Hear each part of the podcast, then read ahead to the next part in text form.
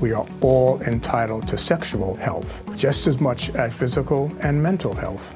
We want to make it easier for folks to find resources. However, they engage with us, there's no wrong door. So it's important that people are able to get access to care that is affirming. Talking about what their sex life is, about their concerns, and to make sure they're healthy. Do it for them. Do it for you, Montgomery County.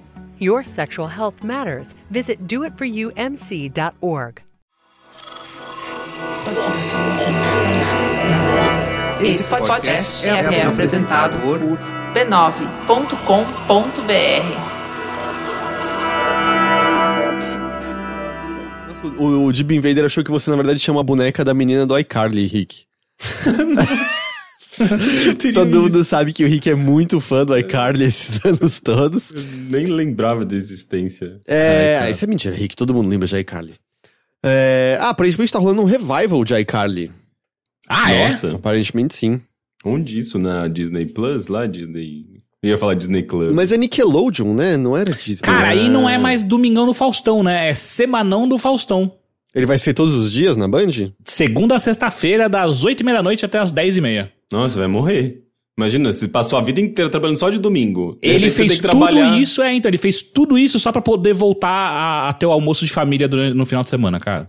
Mas ao mesmo tempo, provavelmente não vai ser tão longo todos os dias quanto era no domingo, né? Porque duas domingo... horas. Das oito ah, e meia da noite às dez e meia. Ah, duas ah, horas. Mas... Duas horas é esse podcast, pelo amor de Deus, tá tranquilo. Pois é, pois é. Mas pra chegar, passar maquiagem, porque a TV, né? Você vai ter é, uma, o Faustão, uma hora você acha primeiro, que ele se importa com isso, Henrique? Ele ganhava em dólar. Tipo, ele tá, ele tá brincando de fazer uma coisinha nova só pra ele aposentar daqui a pouco. Ele tá com saudade do Perdidos na Noite, daí ele tá fazendo essa porra. Tem, tem um lance, não é? Que, sei lá, jornalista do primeiro jornal da manhã, da televisão, jornalista chega 4, 5 da manhã lá, não é? Pra estar tá pronto e tal. Sim, sim. Não, chega até antes, tipo, galera, a galera do Bom Dia Brasil, que começa 5 e meia, 6, se não me engano, chega às 3. Ixi, deve ser estranho ter esse horário assim. Deve. Vocês estão ligados? Já viram as histórias? É... Como, é, como é o nome mesmo do produtor? Produtor? Eu esqueci agora, o nome que era do produtor desses programas da Nickelodeon, tipo iCarly. Ah, o cara que era doidão pelo, por pé? Por pé, exatamente. Já viu essas histórias, né? Você sabe disso, Rick? Eu não, eu tô com medo. Ah, Dan Schneider. Então, assim, é que tem, tem várias histórias bizarras de como ele curtia muito pés e fazia todas as atrizes mirins ficarem descalças é, em várias situações. E se você volta nesses programas, tipo iCarly e tal... A quantidade de piada com isso é... Com tipo, gags com pé, de caiu chocolate no pé dela, ela tirou um arco e flecha As duas estão brincando com geleca com pé. É, tipo, mano, é bizarro. É assim, ó. Tipo, hoje em dia ele tá felizmente excluído de tudo isso, longe de tudo isso, mas assim, é muito real, assim, que, que, uhum. que ele usou esses programas pra fazer a tara dele ser, ser explorada. A assim. dele e de um monte de, de podólatra. É. Gente, que bizarro. Vamos começar? Vamos começar. Eu sinto que a gente já começou, mas vamos, vamos lá começar. mi, mi, mi, mi, mi, mi, mi, mi. Vamos lá.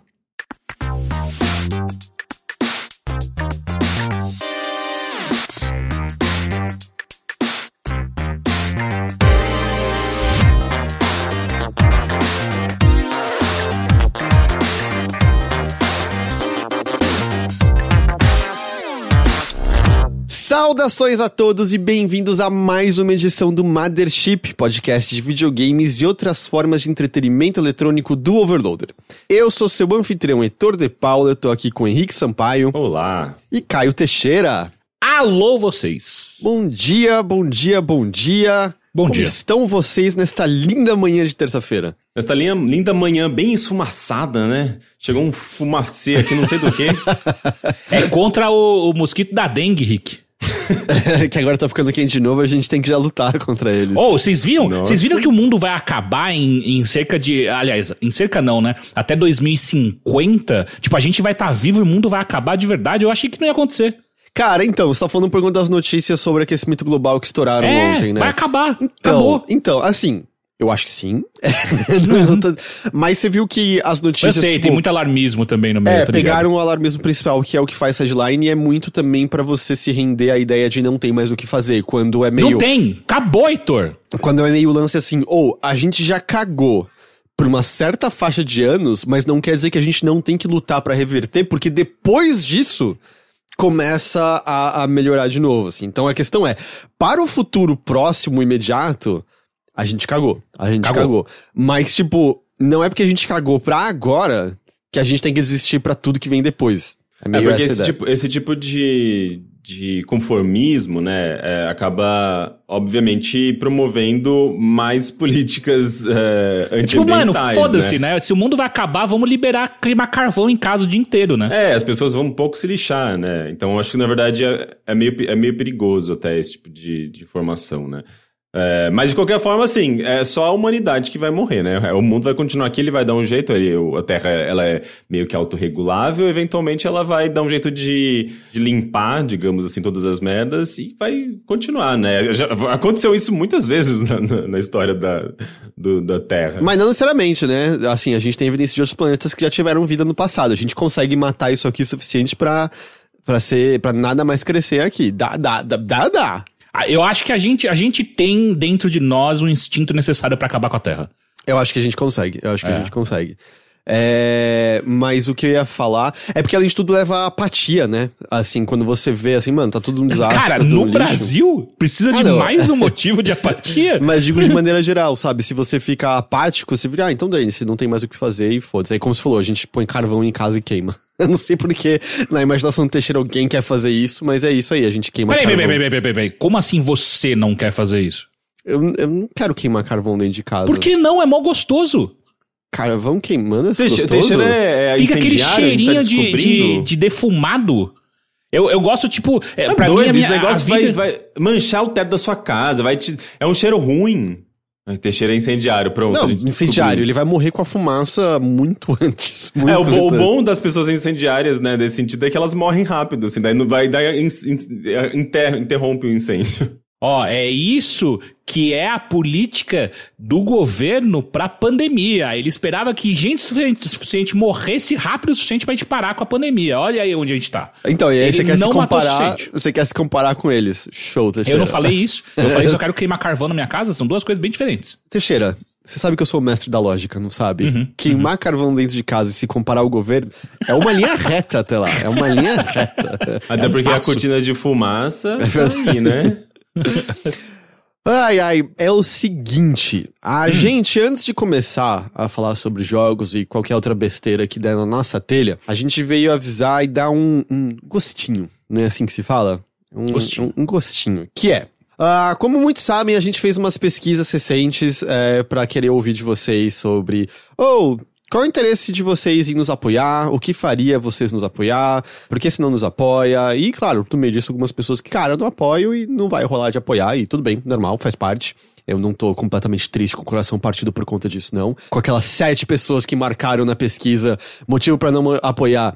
Não acho que vocês fazem um conteúdo tão legal assim. Não, e não. ainda tiveram o trabalho de responder a pesquisa. Eu gosto. Eu gosto. Ah, não, mas sempre, mas sempre tem uma rancorosa. Mas, No- eu- eu, eu, vi que lá no, no- nas avaliações do primeiro contato tem, assim, várias estrelinhas cinco, né? Tipo, cinco estrelas. Aí tem um, uma- um- um- alguém que deu uma estrelinha. Mas va- vai, que, vai que alguém que não gostou. Você tem que considerar isso. Não, ela, ela deveria ter colocado duas estrelas, três, poderia ter explicado, mas ela foi lá e fez. Eu acho que eles não, não devem ganhar, ter sucesso. O, o Rick é o desenvolvedor que liga pro jornalista brigando com a nota que deu. o negócio. Não, mas é que eu acho. É, mas é que a gente tem umas invejosas por aí, sabe? Que podem ir lá pra fazer simplesmente querer ca- causar, sabe? Mas só falar, na verdade eu, eu tava brincando, porque na real a resposta na pesquisa, o Teixeira até botou dois pontinhos com um narizinho assim, que é. Eu tô brincando, até porque eu, eu tenho muitos trabalhos que eu acompanho de longa data que eu nunca apoiei e ah, não sei, não rola. Mas enfim, eu tô em toda essa, essa curva aí, mas é só pra dizer. A gente fez essa pesquisa e aí a gente tá pensando no que fazer diante dessa pesquisa pra um, né, fazer mais coisas legais que vocês possam gostar e que também possam, né, de maneira muito direta, dar mais dinheiro pra gente, fazer com que a gente tenha mais é, conforto e quem sabe até a gente possa investir em mais coisas para pro futuro, pra outros planos e tudo mais. É, acho que a gente pode ser. Acho mais do que a gente pode ser. Acho que a gente tem que ser aberto com isso. A gente gostaria de é, conseguir ganhar mais com o Overloader e poder fazer mais coisas com o Overloader e também estar mais confortável com o Overloader, ainda mais nesse Brasil de 2021, não é mesmo? Sim. Diante disso, o que a gente olhou na pesquisa é que a gente decidiu que a gente vai de fato começar a fazer conteúdo exclusivo para assinantes. É, a gente vai falar mais desse conteúdo, desses conteúdos, das ideias de conteúdo na sexta-feira. Sexta-feira, então, a gente vai fazer uma live para poder falar dessas coisas e possivelmente mostrar a campanha e coisas assim. Cinco da tarde, na, na, na sexta-feira, a gente vai estar tá aqui. Anotem na agenda. Anota na agenda. Aí a gente vai, vai falar mais disso e tal. Mas a ideia vai ser isso. E aí a gente também vai dar mais detalhes de tipo, mano, como é que vai funcionar para ter acesso a isso e tudo mais, porque como, como a gente mencionou, e acho que muitos de vocês sabem, né, o sub mudou muito aqui na Twitch, e a gente tá vendo tiers exatos, então a gente tá vendo, ah, a gente consegue implementar a sub da Twitch nisso, é sub de só tier específico que vai, então assim, tudo isso a gente vai, vai meio deixar definido na sexta-feira, a gente vai explicar. Então, até eu diria, ah, você tá pensando em apoiar a gente, calma, espera até lá ver o que você acha, sabe? Aí você decide direitinho na sexta-feira se acha que faz sentido, se acha que não faz. E aí a gente vai apresentar pelo menos o início das nossas, das nossas ideias. Porque uma coisa que a gente quer ser muito muito aberto é que a gente quer construir isso com vocês. A gente quer uhum. meio. Tipo, a gente não quer bater o martelo e falar, é isso. Gostem ou não, é isso. É meio. Não faz sentido, certo? A gente tem a campanha, vocês nos apoiam, vocês apoiam aqui na Twitch, a gente conversa direto aqui, a gente conversa é, no Discord e tudo mais, e é meio ah, não faz sentido a gente decidir unilateralmente, é isso que a gente vai fazer, e meio que todo mundo talvez olhar e falar, cara, não sei se era isso que eu queria, sabe? Então a gente quer muito ter essa liberdade de testar, ver o que funciona, o que não funciona, o que vocês gostaram, o que vocês não gostaram, o que vocês gostariam que tivesse a mais e coisas assim, e ir construindo. Então essa sexta-feira acho que a gente pode dizer que é um primeiro passo. Sim.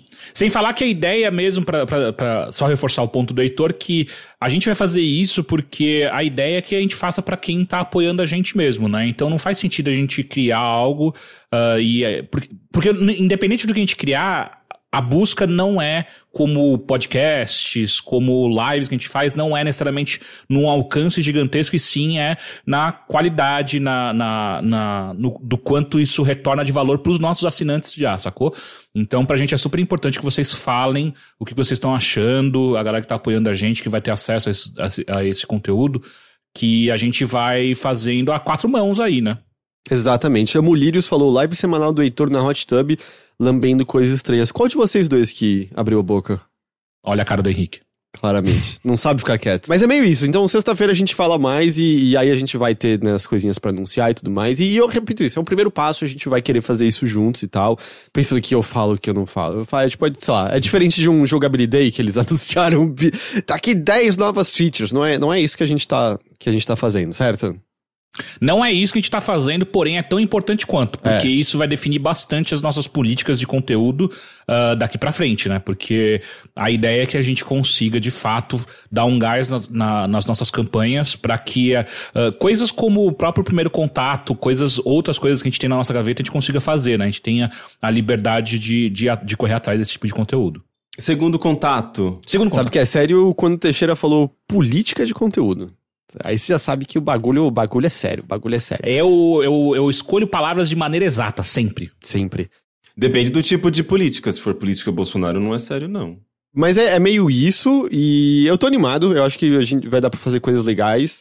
É, dá, vai dar pra ter ideias legais. Se você não faz parte do nosso Discord, entra lá, que vai ser um canal que a gente vai usar bastante, bastante, bastante para comunicação. Tipo, a gente já tentou outros meios, né? Meio, a gente já tentou, tipo, diretamente através do da nossa campanha do, do, do Apoia-se ali, por exemplo, a ferramenta, mas isso fica mais difícil de conversar com quem tá no PicPay e quem é sub na Twitch, né? A gente já tentou, por exemplo, com um grupo no Facebook e dois terços do Overloader não tem mais Facebook, aí, aí complica. Então a gente, eu acho que o Discord é um lugar bom pra, pra, pra gente tentar centrar essa, essa comunicação. É, claro, a gente vai tentar mandar mensagens para outros lugares para não excluir ninguém de fora, para não deixar ninguém de fora, mas eu acho que o Discord deixa uma comunicação mais direta eu acho que é mais fácil. Eu acho que é uma coisa que muita gente tem usado, né? Ainda mais depois da pandemia, eu acho que muita gente passou a usar. Então eu acho que eu acho que facilita. Ah, e, e, o José Vila falou: Ah, eu sou velho pro Discord, vou ter que aprender. Cara, pensa assim: o Discord é uma espécie de Mirk moderno. Quando você pensa dessa maneira, você fala: Nossa, então eu quero dizer que eu, é, é para mim. Sabe? É, Porque se você é velho, você provavelmente usou Mirk, assim como eu também usei Mirk. E daí, você, daí a, a, a coisa parece que bate, assim, sabe? Daí você começa a entender melhor e daí você começa a descobrir que é legal. Sim, o Discord é muito legal. O Discord é muito legal. E, e- e- ele é muito legal e ele melhora, é bizarro, né? Tipo, ele tá o tempo inteiro melhorando, é muito foda. É, o medo é que, né, se ele, ele, se ele for. Ele é, vai fazer capital aberto, não era isso que eles iam fazer?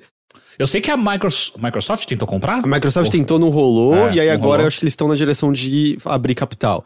E aí dá sempre aquele medo que são, tipo, três anos incríveis até virar direcionamento. Mas a gente tem uns anos aí antes da gente, É. sei lá, ir todo mundo pro Shrubbles, sabe? É. A Sony, aparentemente foi a Sony que tentou, é isso? Mas eu achei que Não, a a Microsoft Sony- tinha tentado comprar. A Sony anunciou parceria, a Microsoft tentou comprar. É, é. Que, Eu acho que é isso. Shrubbles? Que porra é essa, gente? Ah, não, eu inventei. É tipo, vai ser a próxima coisa, vai ser Ah, os tá. Shrubbles. Entendeu? É que nem existe ainda, é só isso. Ainda bem, sabe? Eu ia questionar toda, sei lá, a realidade, assim, com algum, algum aplicativo com esse nome. Porra, se o próximo chama Shrubbles, Henrique. Se o próximo chama Shrubbles, você vai me dever um almoço. Você tem que pagar um almoço pra mim. Por É o, é o mundo neoliberal, né? Todo dia tem um aplicativo novo. é, A gente vai chegar, um dia vai chegar no Shrubbles, que vai, vai acabar os nomes. de Mas pra ser um aplicativo. tem que ser é, Shrubbles com Z no final. É verdade, é verdade. É, le- lembra quando o. Como é o nome daquele lugar de conversa lá? O. Ah, o Clubhouse. Club- O Clubhouse. Lembra quando já, as pessoas. Clubhouse vai mudar o mundo, é o futuro aqui agora. aham. É. Ah, mas eu tô adorando os spaces do Twitter. Sempre quando aparece um space pra mim, né, de alguém que eu sigo, eu entro e fico só ouvindo, assim, é uma fofoqueira, sabe? é, é- é- o pessoal fica. No último que eu tava falando, estavam falando de Michê. Ah, porque não sei quem, porque ele tá, tem um sei- É tipo, é uma, é um- é uma sala de fofocas, e falando de pessoas que existem, sabe? E o mais engraçado é que você- você entra, fica um tempinho, sai e você ganha uns cinco seguidores, assim, porque as pessoas ficam, acho que, seguindo quem tá na sala, sabe? É, mas eu tenho, tenho achado divertido. Eu espero que eles não tirem essa função do, do Twitter, até porque não dá pra botar nude ali, né? Mas eu, eu nunca nem usei esses spaces do Twitter, porque só tem no, na- no aplicativo, não é? Não tem em outro É. lugar. É. E aí, tipo, aí eu só tive aplicativo nos dois dias pra ver gente pelada no Flits e foi isso. Já apaguei o aplicativo de novo, né? Então, não, ne- nunca nem vi esse, como funciona esses spaces. Mas é isso, esse é o nosso pequeno gostinho, tease de, de aviso. Tem alguma, alguma coisa mais que vocês, vocês querem falar? Não. Não? Tem alguma Não. bronca que vocês querem me dar por ter falado demais? Não. Não? Não, só, só verificando, só verificando. Não tenho nada que esconder. Não, não meu- hoje, hoje foi tudo bem, hein? Hoje? Hoje, hoje foi tudo bem. Só hoje, hein? Só hoje. É, eu tô acostumado, eu tô acostumado com isso.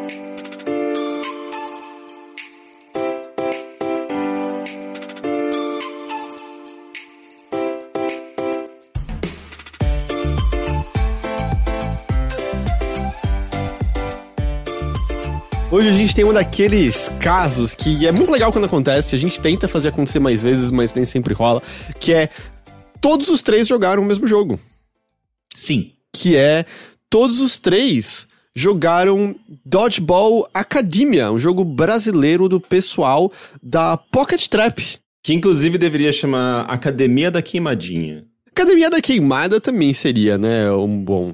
É, é que o nome, o nome de, de projeto deles já era Queimadinha, né? Então na Ah, minha é? cabeça tá sempre Ah, Queimadinha. era? Queimadinha? Ele, é, quando a primeira vez que eu conversei com eles, é, eu acho que foi com o Henrique Alonso que me falou, o Henrique Alon, Alonso Caprino, né? Eu acho que a primeira vez que ele mencionou pra mim, eu acho que foi num Big em 2018, alguma coisa assim, e ele já mencionava Queimadinha. Ah, a gente tem aqui o projeto do Queimadinha.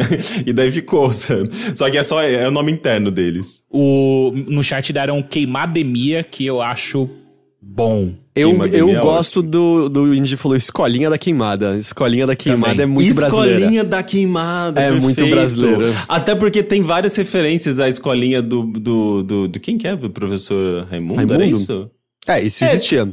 Tem umas referências à escolinha do professor Raimundo, pra você ver que um pe- o pessoal é meio cringe, né? Da, da Pocket Strap. Isso eu não peguei, botaram. mas o diretor, ele faz toda hora o psit do Didi, né? Ele fica fazendo com a mão Ah, na sim, boca, assim, sim. o tempo É, todo. é, é, o diretor ele faz o psit do Didi, né? Ele, que, eu, que na minha cabeça, é, nem- eu nem, nem tinha pensado no Didi, mas agora que você mencionou é mesmo. E alguém e eu vi uma a, a personagem, aquela menininha, ela fala isso em algum momento.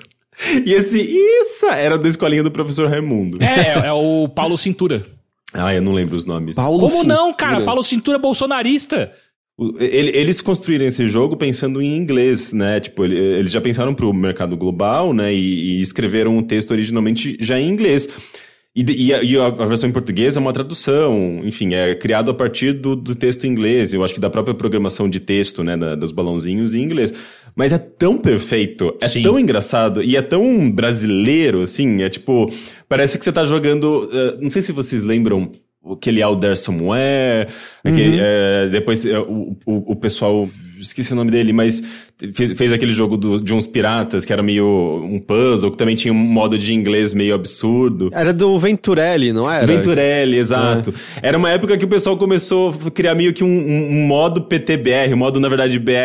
É... Zoeira, não era? É, o, Glau, o Glauber B... fez isso do Alter Samuel, eu Gla... acho. É, exato, ele fez a versão BR Rue Rue, né, do Alter é, Samuel, que daí substituía o texto normal, que era mais sério, por uma versão completamente piada e bem brasileira, linguagem de internet internet. Com, e, e era muito engraçado e absurdo, assim, sabe? Cheio de memes e tal. E a, eu sinto que a, o Dodgeball Academia, o padrão já é isso aí, sabe? Porque é 100% piada o tempo todo. E daí por isso que eu fico, como assim que eles escreveram isso em inglês originalmente, sabe? Mas vamos lá, o que, que é Dodgeball Academia? Dá, dá o um resumo pra gente, Rick. O Dodgeball Academia é o novo jogo da Pocket Trap, que é o estúdio paulista, uh, paulista uh, da, uh, que, que, fez o Ninjin.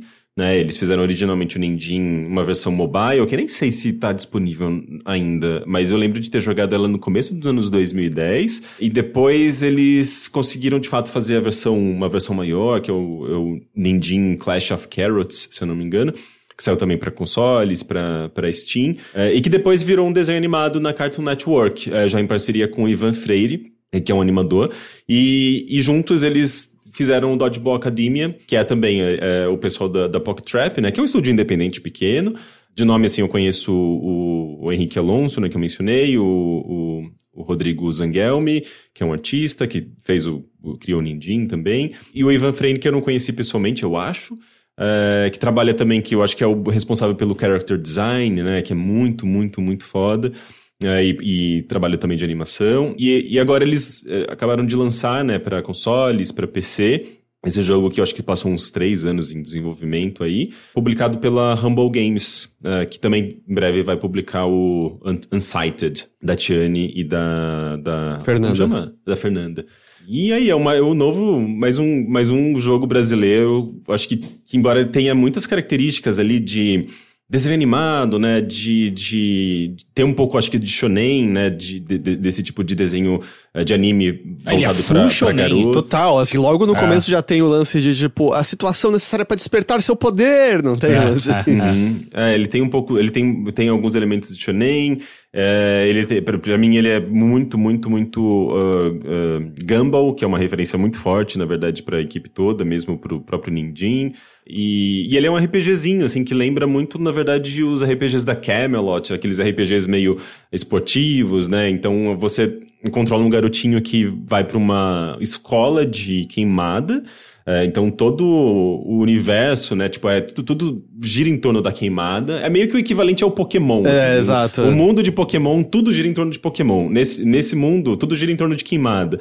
E essa escola, inclusive, é, tem toda uma, uma história de uma bola que, que, que energiza, energiza, né? Tipo, a, a escola é que traz meio que os, o, a, é a fonte dos poderes do, do, dos, dos das crianças. E não é que tinha uma guerra e aí quando o herói arremessou a uhum. bola tão forte, ela girou perpetuamente na parede e acabou com o conflito que tava rolando, não era, não era um lance assim? Sim, é. sim. E, e, é um RPGzinho, uh, ele tem ali um, um, uma base de RPG, ele não é assim, extremamente complexo, como, sei lá, um Divinity Original sim, mas ele tem uma base de RPG.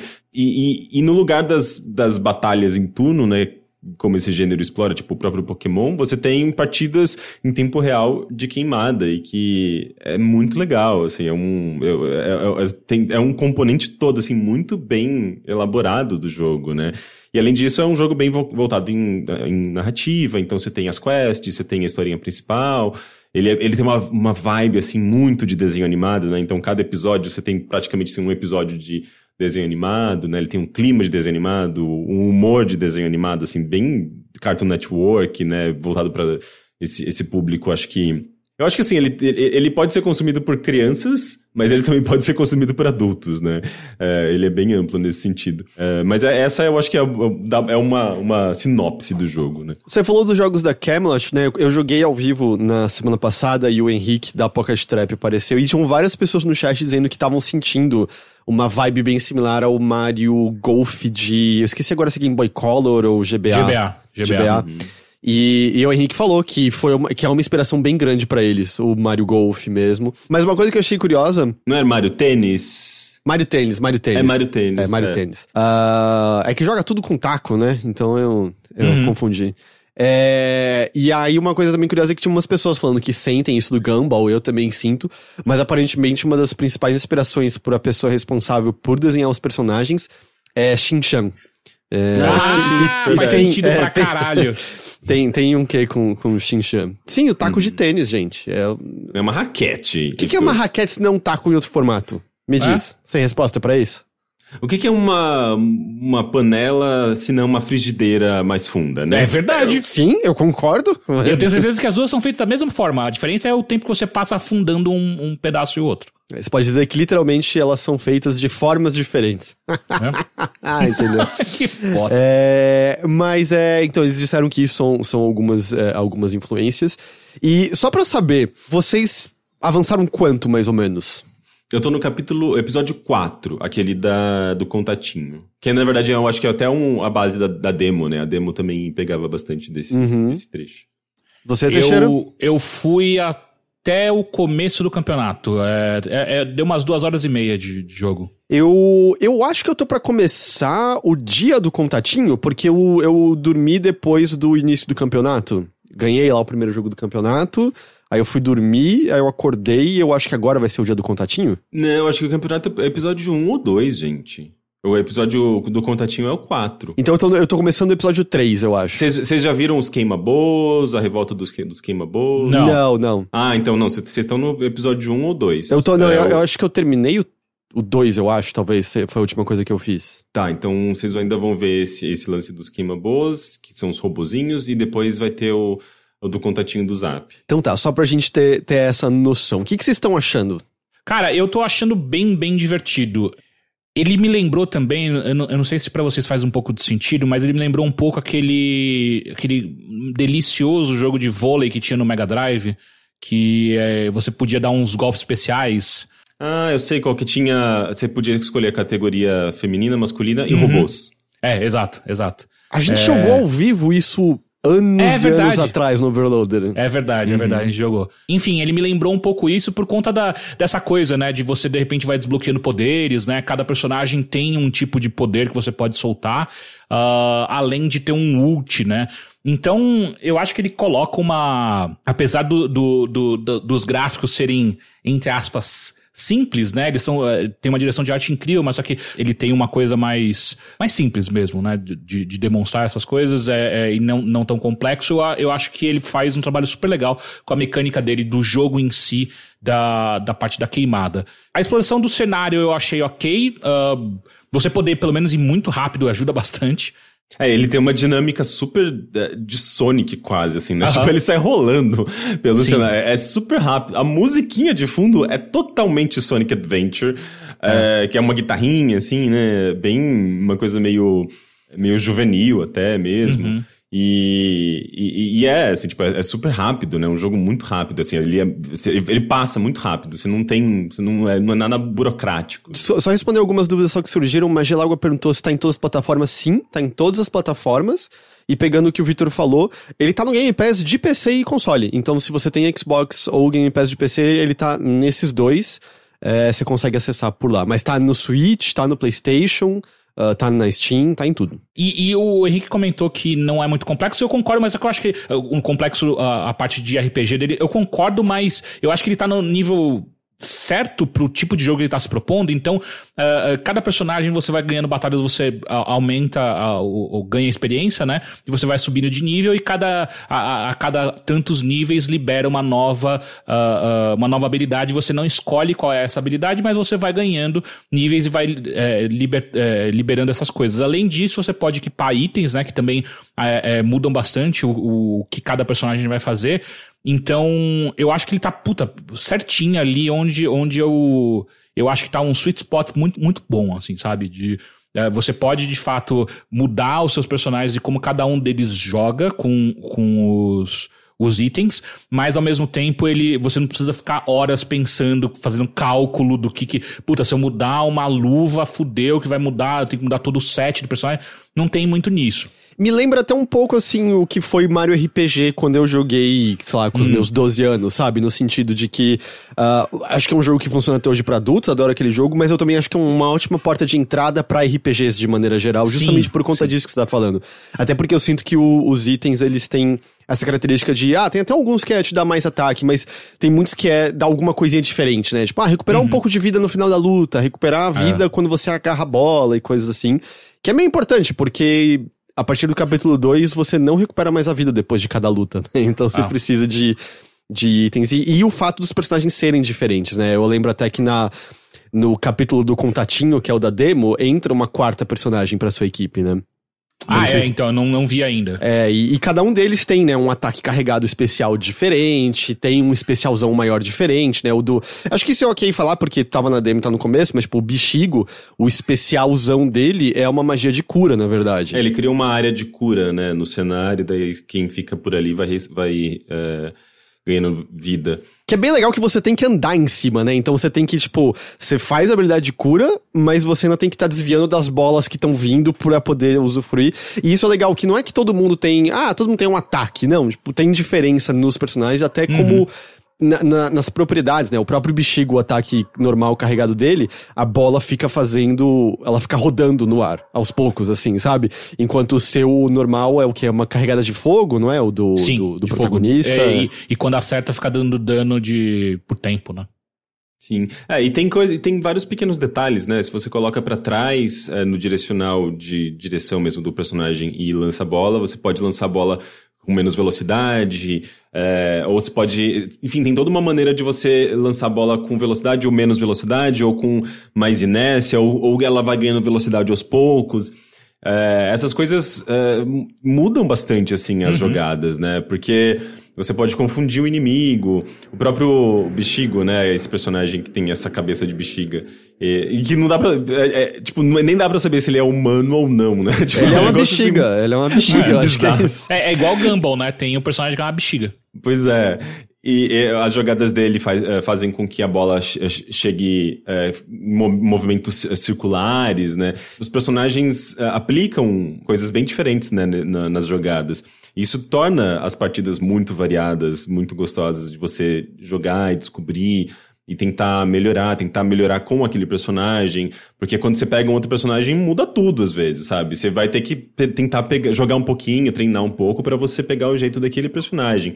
O próprio contra-ataque, né? Você tem cada personagem tem uma espécie de co- de contra-ataque diferente. O, o Otto, né, o protagonista, ele pega a bola, né? Ele, ele faz aquele movimento meio clássico da, da queimada, pegar a bola no ar e não ser queimado.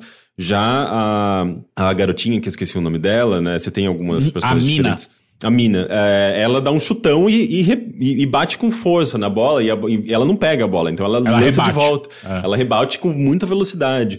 Tem uma outra personagem que também ela, ela tem um taco, né? Então ela você segura esse taco e, quando, e você se você solta na hora certa, ela rebate como se fosse tênis mesmo. É, o, o taco do tênis, a gente Aliás, estabeleceu tênis, isso. tênis mas- não, não é nem tênis, é o, ah, é Taco. o beisebol. É, e daí, tipo, ela rebate também, sabe? Então você tem diferentes eh, habilidades, né? Maneiras de, de você jogar, e conforme você muda, né, a, a sua equipe, porque você só pode ter até três personagens na- no seu time. Então você vai ter que jogar com. Vai, vai acabar jogando com personagens diferentes, né? Então entra também esse fator estratégico, né? De será que eu deixo o personagem aqui que recupera vida, mas ele também é um pouco mais lento? Será que eu devo investir nesses personagens que são mais agressivos, mais velozes? Né? Então muda bastante. E, e- e além disso, eu, é, pelo menos até agora eu vi dois modos diferentes de jogo, né? Tem a queimada clássica de um contra um, ou até mesmo um contra três, que daí quando você ah, acaba com a barra de vida do seu inimigo, você tira ele ou ganha a partida, ou tira ele da partida. E tem um modo que eu acho o mais interessante, que é o modo, se não me engano, é nocaute, né? Onde quando um personagem ele é. acaba a barra de vida dele, ele vai pro fundo da quadra inimiga. Então, se o inimigo só desvia da bola, ele não segura, não agarra a bola tal, uh, se ele desvia de um, de um lance seu, ou, ou você desvia de um lance do inimigo, quem tá atrás, o, o que é personagem inimigo também, pode pegar essa bola e, e daí você tem que se preocupar com dois ataques, né? Um ataque que pode vir pela frente e um ataque que pode vir pela trás.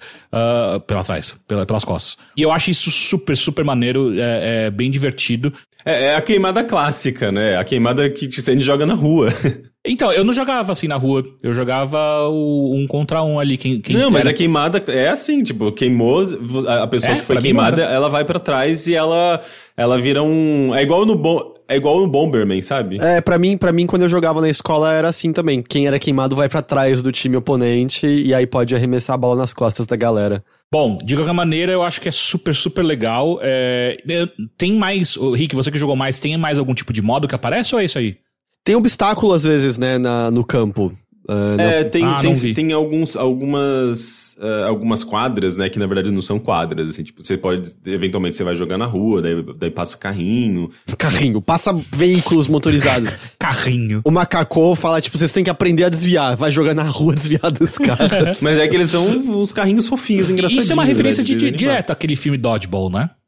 É, da última vez quando a gente falou da demo, você tinha mencionado, eu nunca vi esse filme, eu não tô ah, ligado. É com o... Aquele, ben Stiller. Ben Stiller. Ben Stiller. É. Sim, é, algumas, eu vi algumas pessoas colocando esse GIF nas minhas respostas lá. Eu fiquei, o que, que é isso? Depois eu fui perceber que é um filme de queimado. É.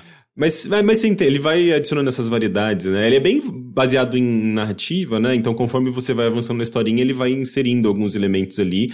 E são aqui, é um daqueles, daqueles jogos que não que o jogo inteiro seja um grande tutorial, mas ele vai incrementando aos pouquinhos, né? Conforme você vai avançando no jogo, então você vai lidando com novas uh, variações e coisinhas, no, algumas pequenas novidades ao longo da, da, da jornada inteira, assim, né? É bem legal. Eu acho talvez das características que eu mais tenho gostado, tipo, eu acho que o sistema de batalha é super divertido. Eu não sei dizer até se. Você sente que a dificuldade dele dá uma subida, Rick? Porque quando eu joguei a demo, oh, teve uns combates ali que foram bem treta, bem, bem treta. Agora, no jogo final, eu morri algumas vezes e não tem nenhuma penalidade, você pode é, simplesmente tentar de novo, mas tava bem mais tranquilo, sabe? Eu não sei se é porque também, né, agora eu tô fazendo a progressão normal do começo ao fim e a demo já te coloca num ponto mais avançado, mas nossa, eu lembro quando eu fui enfrentar o cubo na demo, foi.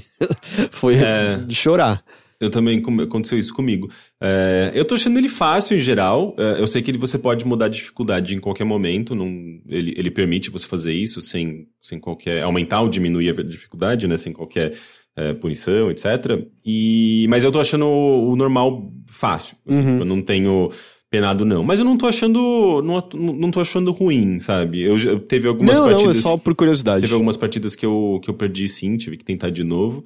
Mas em geral eu tô, ele tá, tá fluindo bem, sabe? Mas o que ia dizer, então eu, eu, eu acho o sistema de combate muito legal e tal, mas o que eu acho que é um. Acho talvez o charme que mais tá me pegando é que é muito centrado na escola, né? Se não tudo, eu não sei se mais pra frente da aventura você vai pra outros lugares. Eu imagino que eventualmente você vai pra floresta ali no fundo que a, que a inspetora fica protegendo lá o tempo todo. Mas eu gosto muito que ele não estabelece só o seu grupo de personagens, né? Ele estabelece os professores, ele estabelece outros alunos da escola.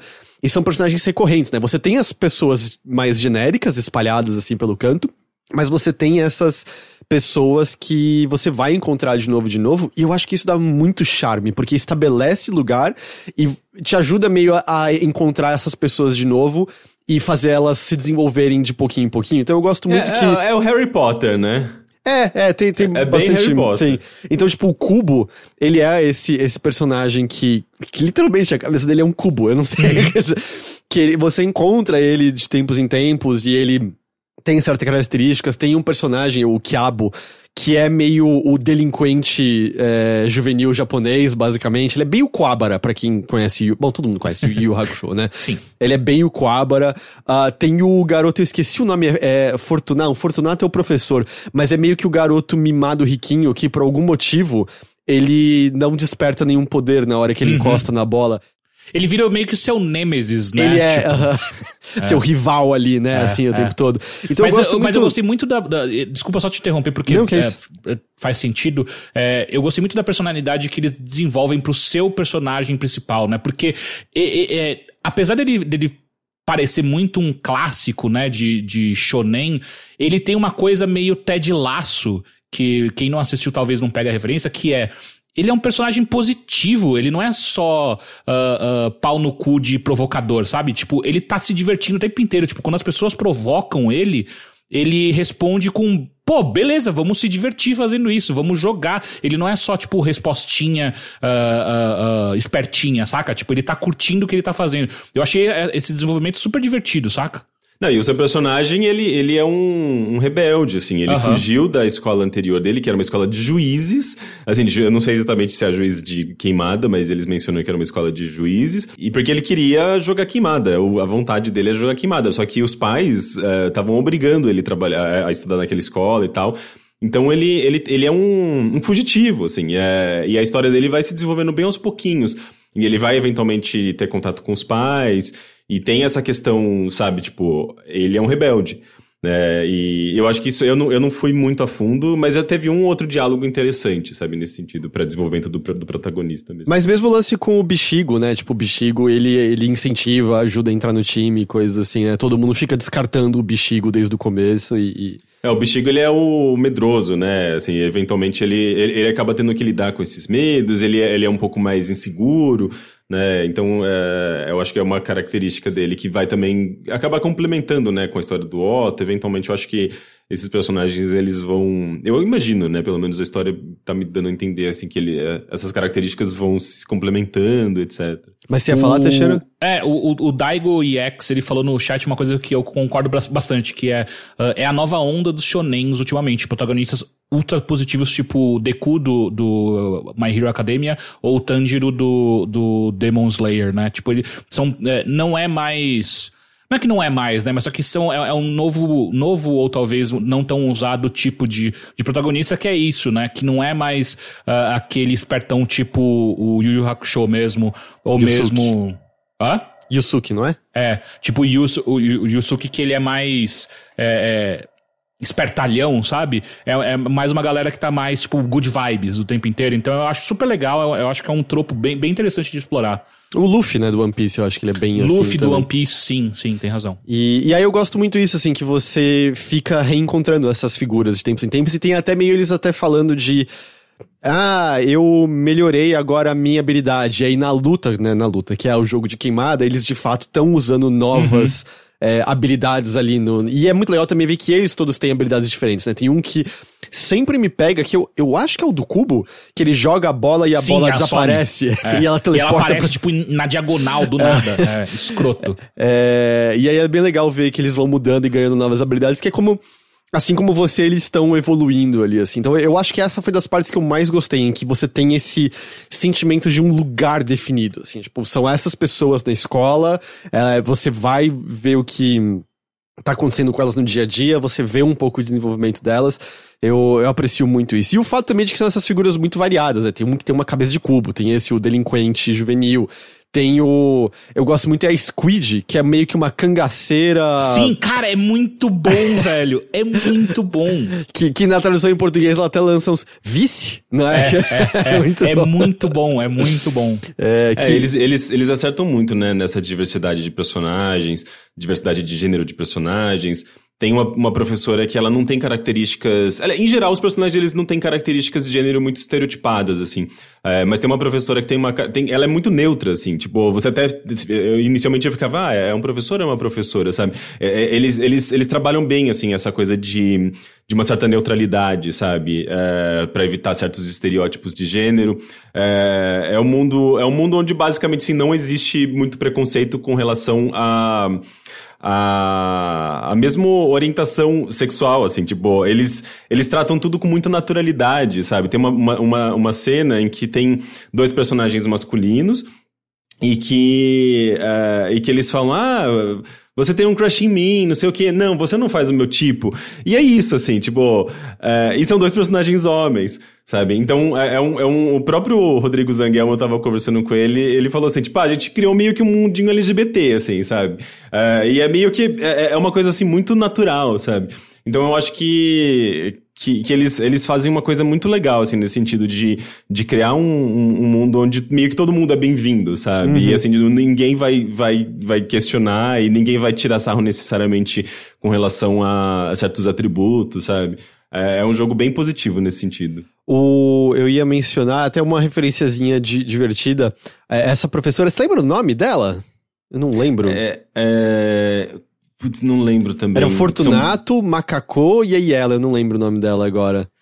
Cat, Cat, Cat, Cat. Ela tem uma referenciazinha também divertida que o, que o Henrique confirmou, porque ela tem um negócio que parece um cigarro na boca, só que ela tira um pirulito. E é uma é. referência a, a, por exemplo, One Piece, quando foi para os Estados Unidos, eles censuraram e o cigarro do Sanji virou um pirulito na boca dele o tempo todo. É. Então é uma referenciazinha, é uma referenciazinha a esse tipo de coisa, assim, ali.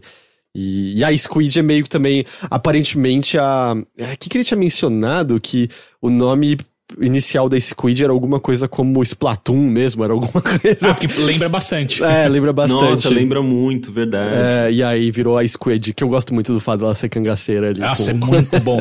A, a, localização desse jogo tá muito. Inclusive, uma coisa só que eu ia notar que, é, é, levantar aqui é uma. É um detalhezinho super divertido que o Bedel da escola chama Jorge. É... e, cara, é tipo, é o nome perfeito do Bedel, saca? O nome perfe... perfeito pra, pro cara que tá ali, na, ali a, ajudando a molecada, porque lembra muito qualquer tipo de Bedel que você já teve no colégio, é o Jorge. É o Jorge. Ele é, é. enorme, só que ele é, ele é fofinho, saca? É muito bom. E, cara, eu não sei como como uh, as pessoas de outros países estão percebendo a linguagem do jogo, percebendo esse, as situações, os conflitos. Porque, assim, esse jogo é muito brasileiro, muito brasileiro. Embora ele tenha toda essa influência, né, de desenho japonês, de, de coisas que vêm de fora, mas, assim, o, o jeitinho dos personagens, a personalidade desse mundo, as situações é muito é muito local, assim, é uma coisa muito nossa. Tem, tem muitos personagens trambiqueiros, tem uma coisa meio do jeitinho brasileiro, tem uma coisa meio de, meio meio tem umas, umas histórias meio de corrupção por trás, assim, umas coisas muito familiares, ah, sabe, ao, ao nosso ao nosso país. É, tem uma, uma, umas frases muito engraçadas, assim, tipo, ah, então pega aqui essa bodega. tipo, é, mas é, isso é, é adaptação, né? Assim, um é que eu acho que tem, tem coisas que são universais. Todo país do mundo sabe o que é corrupção. Não, é... certamente. Mas eu acho que, assim, tem uma, uma coisa que tá tão entranhada na linguagem, nas situações, no... E é tudo tão rápido também, né? Tipo, você vai lidar com tantas coisas ao mesmo, sabe? Tipo, simultâneas, assim, logo depois, uh, que você fica até meio... Uh, é, tem uma sobrecarga, assim, tipo, de piadas e tudo mais. Mas eu sinto que tem uma vibe, assim, muito, muito brasileira, assim, mas, na, mas nas assim, situações. Ó... Até mesmo na, na. Tipo, quando você vai falar com, com a tia da cantina. Tem umas coisas assim muito específicas. Eu não sei se. Sabe, mas tia da cantina é um... existe nos Estados Unidos, exatamente. Ah, mas, do mesmo jeito. A, mas a maneira como, como é retratado, sabe? Tipo, de é, das, das, crianças correrem pra cantina para pegar o melhor salgado, coisas do tipo, assim, sabe? Que às vezes são muito particulares, ou pelo menos das nossas lembranças ou vivências, que até porque os criadores são, enfim, brasileiros, né? E eu acho que tem é, lembranças muito específicas do ambiente escolar que talvez eles tenham colocado ali, que diferem um pouco da, do ambiente escolar norte-americano. Tipo, a gente não tem, por exemplo, uh, uh, gavetinhas, né? Tipo, a, a, as. Como se diz ali? O lockers, os é, armários? Os, é, os armários. A gente não tem armários. Eu tipo... tinha. Ah, eu, eu tinha, eu tinha na minha escola. É. Eu tinha. Ah, mas é que você estudou em escola rica também, né? Que? Mas, mas eu não. O, não, falando no Heitor. Ah, sim. Que tinha, que tinha, falou que tinha armário. Mas escola municipal, por exemplo, aqui no São, São Paulo, eu acho que no Brasil todo, não tem é, armáriozinhos, assim. Então, tipo, é, eu acho que tem algumas coisas de cultura local, assim, tipo, da nossa, da nossa vivência escolar, que talvez não é, seja diferente, assim, e que eles tenham encaixado, sabe? Que talvez difira um pouco. Eu não vou discordar, é claro que eu acho que tem coisas muito da, da cultura de quem fez, mas eu acho que alguns desses exemplos que você deu são muito universais. Tipo, isso de correr para pegar melhor comida, a Nana Kuma no chat tá falando que tinha em rama meio, e eu já vi em seriados americanos aos montes, de correr pro refeitório lá da, do almoço. Pra não perder o... A pizza, o, sabe? É, a pizza, o Tinha um episódio né? de Malcolm in the Middle, que ele socava um garotinho, porque é. ele tinha pegado um pedaço de pizza. Então acho que são coisas universais e, e que mesmo que não fossem, eu acho que dá para compreender, sabe? Da mesma maneira em que eu joguei, você jogar Persona 3 e entende o ambiente escolar japonês. Possível que eu perca alguns detalhes específicos, né, de que, de que uh, não são exatamente da minha vivência, mas você entende ali no contexto. Então eu acho que. Não, não, entender sim. Mas assim, exatamente, Persona 3 é um exemplo muito bom, assim, pra gente até ver. É, não só, né, mas tem tantas obras de desenho animado, de, de jogo, né, que se passam justamente no ambiente escolar japonês, assim. É, e, e, a gente acaba até, eu acho que por absorver, por consumir esses produtos, né, tem toda essa questão da exportação cultural, você acaba é, é, até tratando isso como, como normal, assim, como, ah, é a escola, mas é a escola japonesa, com costumes muito japoneses, com uniforme japonês, com, é, sabe, tipo, tem toda uma coisa ali que, igual a escola americana, né, a gente tá tão acostumado a ver a escola americana em filmes, assim, que fala, ah, é filme de escola, mas assim, é filme de escola americana, porque são coisas, você tem essas, essas características muito muito comuns, né? Nos Estados Unidos, por exemplo, né? Você tem essa coisa da, das esses estereótipos, né? Ah, isso aqui é o grupo dos uh, dos esportistas, né? Do, dos jokers, do pessoal que, que pratica esporte, porque lá tem toda essa coisa da cultura do, do esporte, ele, que eles recebem bolsa, e existe todo um, de fato, assim, um investimento do próprio governo federal mesmo, sabe, nessas, nessas, nessas políticas. Coisa que você não tem muito, não é tão equivalente no Brasil, né? É, isso eu não tinha nada na escola. Tipo, esses grupos ultra definidos dessa maneira, todo mundo conversava uhum. com todo mundo e não tinha muito tem, isso. Tem, existe essa questão dos grupinhos, das panelinhas, né? Opa. Mas é, esses grupos mais específicos, assim, por conta de políticas específicas, sabe? É, é uma coisa bem, é, no caso do, dos Jokers lá nos Estados Unidos, é uma coisa bem americana. Então, é, essas coisas que a gente acaba absorvendo, porque a gente consome muito produto que vem de fora, e naturalizando. E eu acho que quando a gente tem um produto nacional que também explora é, essa cultura escola, mas também da nossa perspectiva, né, da, da perspectiva do, de pessoas brasileiras que estão, sabe, inserindo ali, criando essa narrativa, elas vão acabar adicionando uma coisinha ou outra que talvez lá fora soe um pouco diferente, sabe? Eu acho que é mais nesse sentido. Ah, sim, sim, não, eu volto, eu não discordo nada, assim, do, do que você tá falando, e, e sim, né, no fim das contas é o, é o bom e velho, né, imperialismo fazendo nossa percepção cultural parecer que isso é nosso quando não é nada nosso exatamente, né? Até exemplos que todo mundo, todo mundo cresceu ouvindo os filmes falar sobre os tiras. E é tipo, eu acho que é uma palavra que só existe em dublagem. Ninguém na vida fala tiras, né? É, mas ainda eu acho que muitas dessas coisas que o jogo tá explorando são meio que universais e, e normais para várias partes do mundo, sabe? E porque eu acho que é isso também. Se você jogar em inglês, eu acho que a gente vai ver que, oh, eles simplesmente estão adaptando para outra regionalização, para outra característica específica. E ainda vai perder um pouco o fato de, essa Squid se veste como um cangaceiro e fala coisas como vice.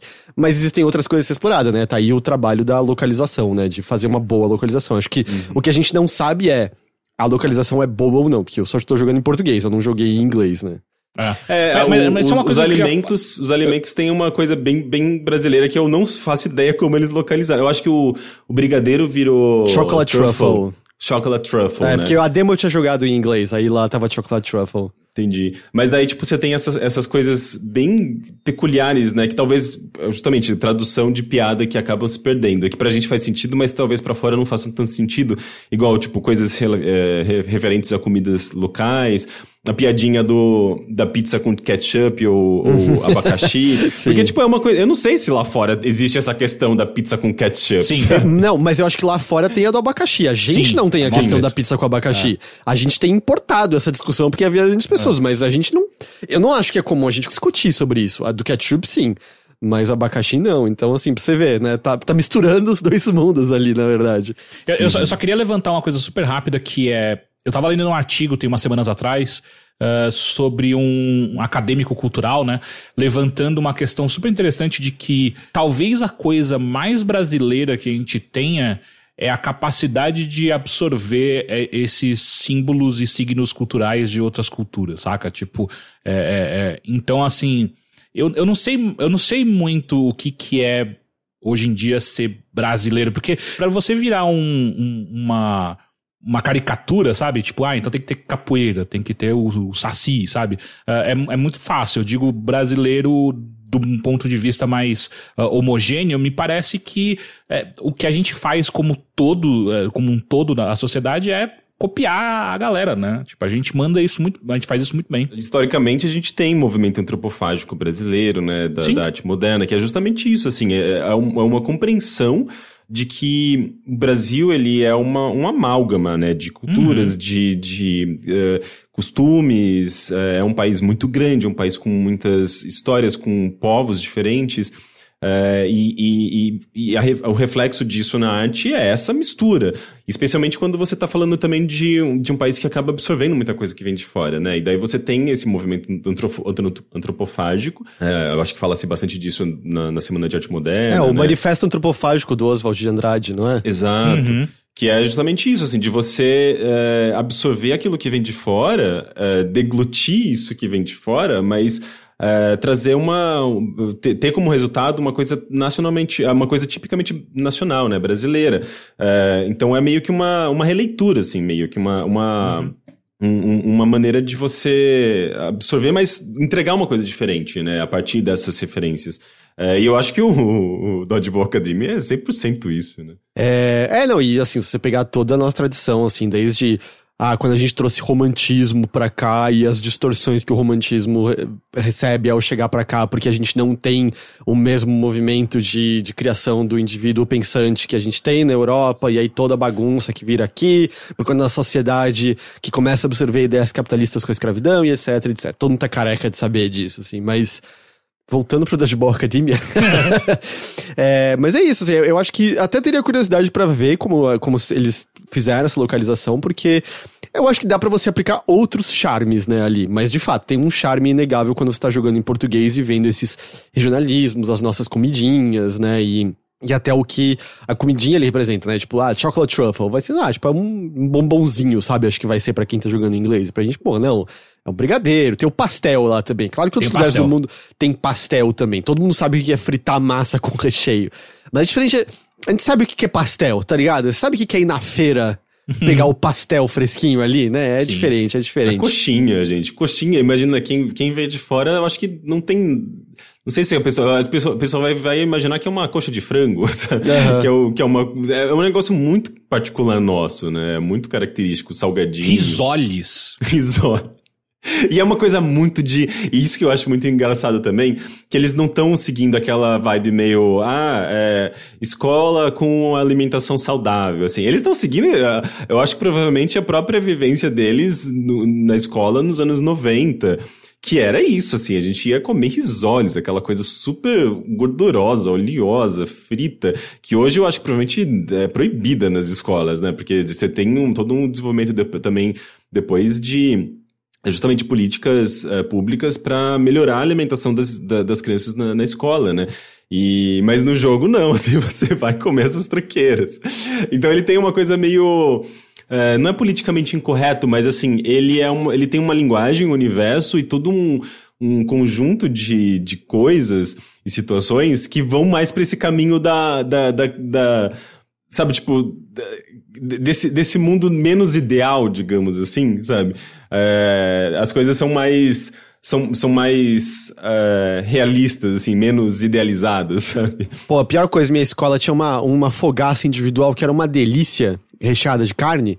Pô. Ou era de, de, de calabresa. E aí veio, tipo, um dia um pai de alguém reclamar que não era saudável a comida da cantina.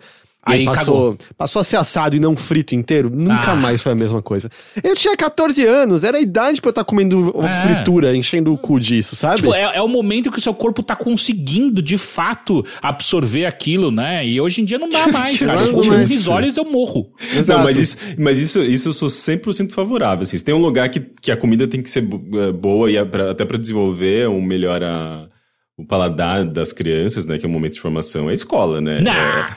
É, é, não, é, não existe, não existe argumento para defender comida ruim na escola. Tô dando ele agora, é mais gostoso. É mais gostoso. E o corpo aguenta. Quando você tem 14 é? anos, pode comer qualquer merda que tá tudo show. Exato. É, e é o momento de formação alimentar, né? Não, eu me alimento muito bem hoje em dia e comia merda na escola. Eu só não como verdura. e adoro carne moída, porra. O que eu ia falar? Ah, é, mas sabe isso que a gente tava falando da localização? Esse jogo tem uma uma funcionalidade bem interessante, que é o modo aprendizado.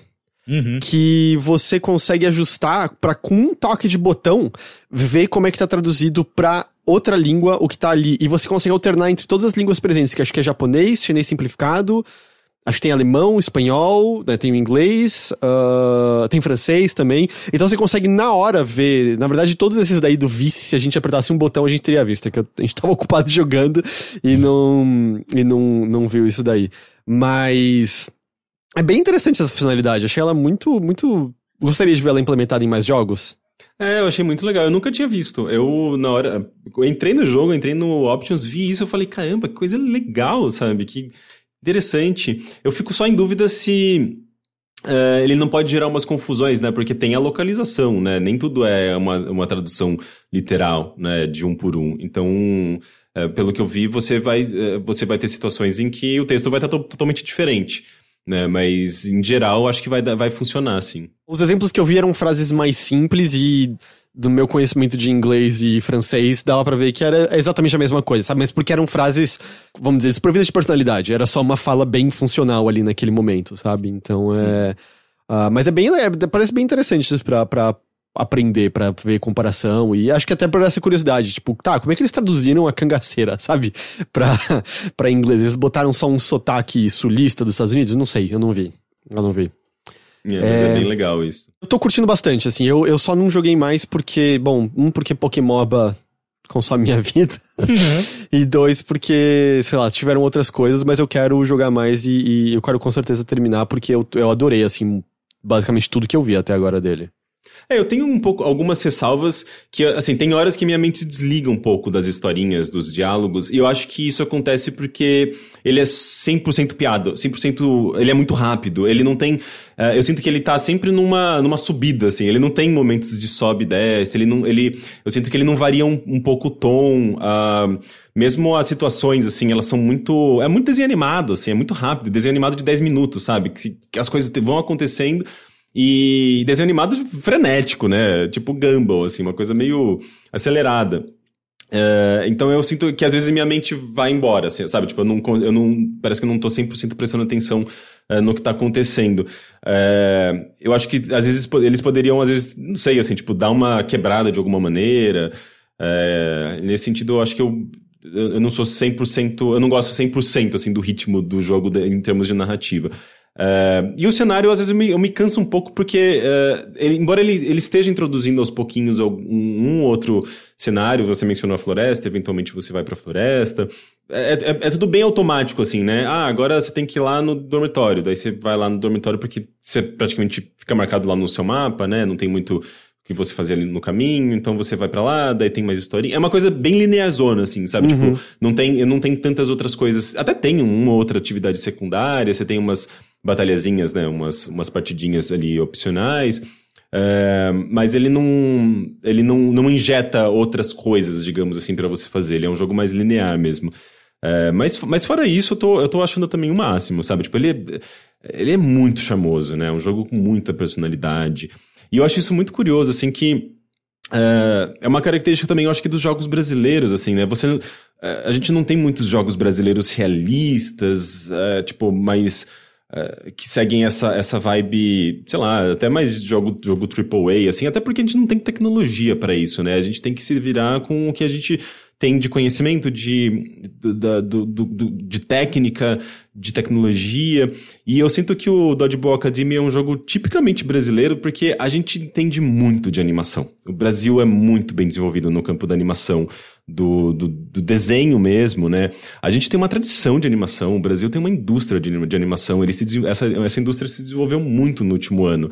E muito por conta de políticas públicas também, sabe? Tipo, de edital, a gente tem edital de, de animação desde os anos 2000, a gente tem Tromba Trem, é, Peixonauta, é, tantos desenhos que foram aprovados por conta de edital, PROAC, é, o, o Ancine, que hoje, obviamente, foi tudo jogando no lixo por conta do governo Bolsonaro, que não está nem um pouco interessado em desenvolver cultura e conhecimento e arte no Brasil. E a gente tem isso, isso muito, sabe, tem um histórico. E o, o Dodgeball Academia, ele, ele parece que ele é essa convergência, né, entre animação e desenho animado. Aliás, entre animação e é, videogame. Ele, ele, ele tá pegando é, esses dois universos e fazendo um diálogo muito legal, que é uma coisa que eles já estavam fazendo, né? Eles fizeram. É, um... o Ninjin literalmente virou desenho animado, né? Pois é, exatamente.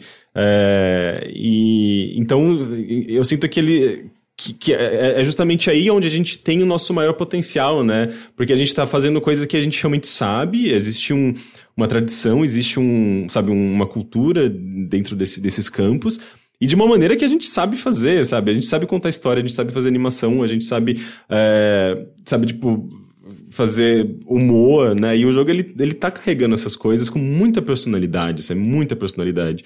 Eu acho isso fantástico, assim, é um, é eu acho que é o melhor caminho pra gente, inclusive, encontrar, assim, uma identidade, um, uh, um marcar, né, o nosso, nosso território e marcar a nossa identidade, assim, nesse campo dos videogames, sabe? Eu acho que o Dodgeball Academy é um exemplo maravilhoso dentro da, da nossa, no, do nosso talento, né, de desenvolvimento de jogos. Eu só ia dizer, é, que você falou, né, da questão do espaço, eu, eu entendo o que você quer dizer, assim, por um lado eu mencionei aquilo, né, de que até agora eu tava justamente sentindo que com isso você consegue ter um desenvolvimento mais legal de um pequeno grupo de personagens, sabe, focando neles, mas também é outra coisa me parece também, isso não é muito eles reconhecendo o escopo deles, assim, tipo, de não fazer um projeto ser gigantesco, inflado, mano, é isso aqui, é esse cenário, a gente vai ficar nesse ambiente, contar as histórias aqui, e conseguiram lançar um jogo muito redondinho, né? Um jogo que mecanicamente é muito gostoso, em que é, você tinha mencionado mais cedo, mas eu acho a trilha sonora ótima e tem umas referências, né? Você falou de Sonic. O que é mesmo?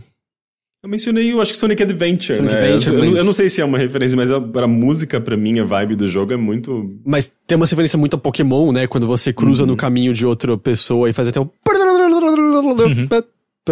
É, sabe, as mecânicas são divertidas e coisas assim, e o texto muito bem escrito, então me parece muito assim. Oh, eles fizeram o jogo de um tamanho legal e, e fechado ali pra. E quanto tempo foi de desenvolvimento mesmo? Eu acho que eles levaram em torno de três anos. Três anos, assim, tipo, num tempo bom de desenvolvimento, sabe? Tipo, oh, eles fizeram, lançaram um negócio bom, então assim, eu aprecio. E, e- inclusive, eu, eu sempre esqueço de mencionar, mas é, é, eu acho importante até por questão de transparência e também para reforçar esse meu ponto. É um jogo que teve investimento, ah, no caso do- da SPCine, né? No caso de São Paulo, ah, do- do- do- de, uma, de uma política municipal, né? Justamente voltada para fomento. É, no caso é, de- dessa desse edital do SPCine, eu participei, inclusive. Foi uma das, uma das situações lá que, que eu conhecia as pessoas de- que estavam desenvolvendo diretamente, né? Inclu e essa, esse eu acho que é o ponto importante da transparência. Eu, de alguma maneira, ajudei a, a- a- esse projeto existir, né? Tipo, porque eu participei da bancada de, da equipe julgadora, né? Que, que avalia, avali- no caso, avaliou os projetos. É, eu acho que isso foi em 2017, se eu não me engano. Eh, e desde o começo já estava tudo redondinho. Eles, eles fizeram um projeto lindo, né? Que encantou muito toda essa bancada jogadora e tal. Então, então tem, sabe? Tem investimento público nisso, sabe? E isso retorna de alguma maneira, especialmente num jogo tão lindo, sabe? Que inclusive está sendo muito bem elogiado. Eu vi críticas muito positivas, tanto no Brasil quanto lá fora. Eh, não em sites muito grandes, né? Mas em sites menores, eh, tipo, mesmo sites mais nicho, assim, Siliconeira, né? Fez uma, uma um review, sendo que cobre basicamente jogos japoneses, né? Então, para você ver como tem essa coisa da, da influência japonesa. Mas, é, mas retorna, né? Volta, volta, o investimento acaba voltando, né? E é uma maneira de, de você levar um pouco da- também do, do- do nosso cenário, da nossa cultura para fora. É, e uma coisa que eu estava até mencionando, lembrando também agora que eu falando da- dessa, dessa junção, dessa convergência entre animação e videogame, se a gente para pra pensar, nos anos 90, a gente já tinha muito disso, né? Já, já existia essa convergência. Ah, muito do nosso cenário de desenvolvimento aqui no Brasil nos anos 90, é, né, uma, uma das bases é o Gustavinho, o Gustavinho e o Enigma da Esfinge. E a base do Gustavinho é animação. O Ali Machado é um animador. Ele é um ilustrador e animador. Ele trabalhou, antes do Gustavinho, ele trabalhou no desenho animado do, do Aladdin pra, TV, não do, do cinema, né? Mas o, o Aladdin da Disney pra TV.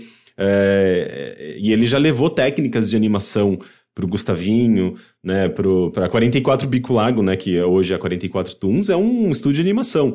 Então é, é, é, muito, é muito curioso, assim, só pensando assim, nesse nosso DNA, sabe, nessa nossa tradição de.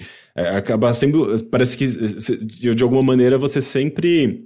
é, não sempre, né? Mas faz muito sentido, assim, que esse jogo tenha essa, é, essa linguagem, sabe? Tipo, esses elementos, porque é, é onde a gente mais, de fato, assim.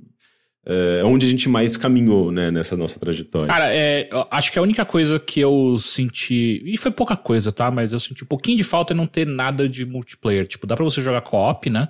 Não é, não é versus Não. só que dá?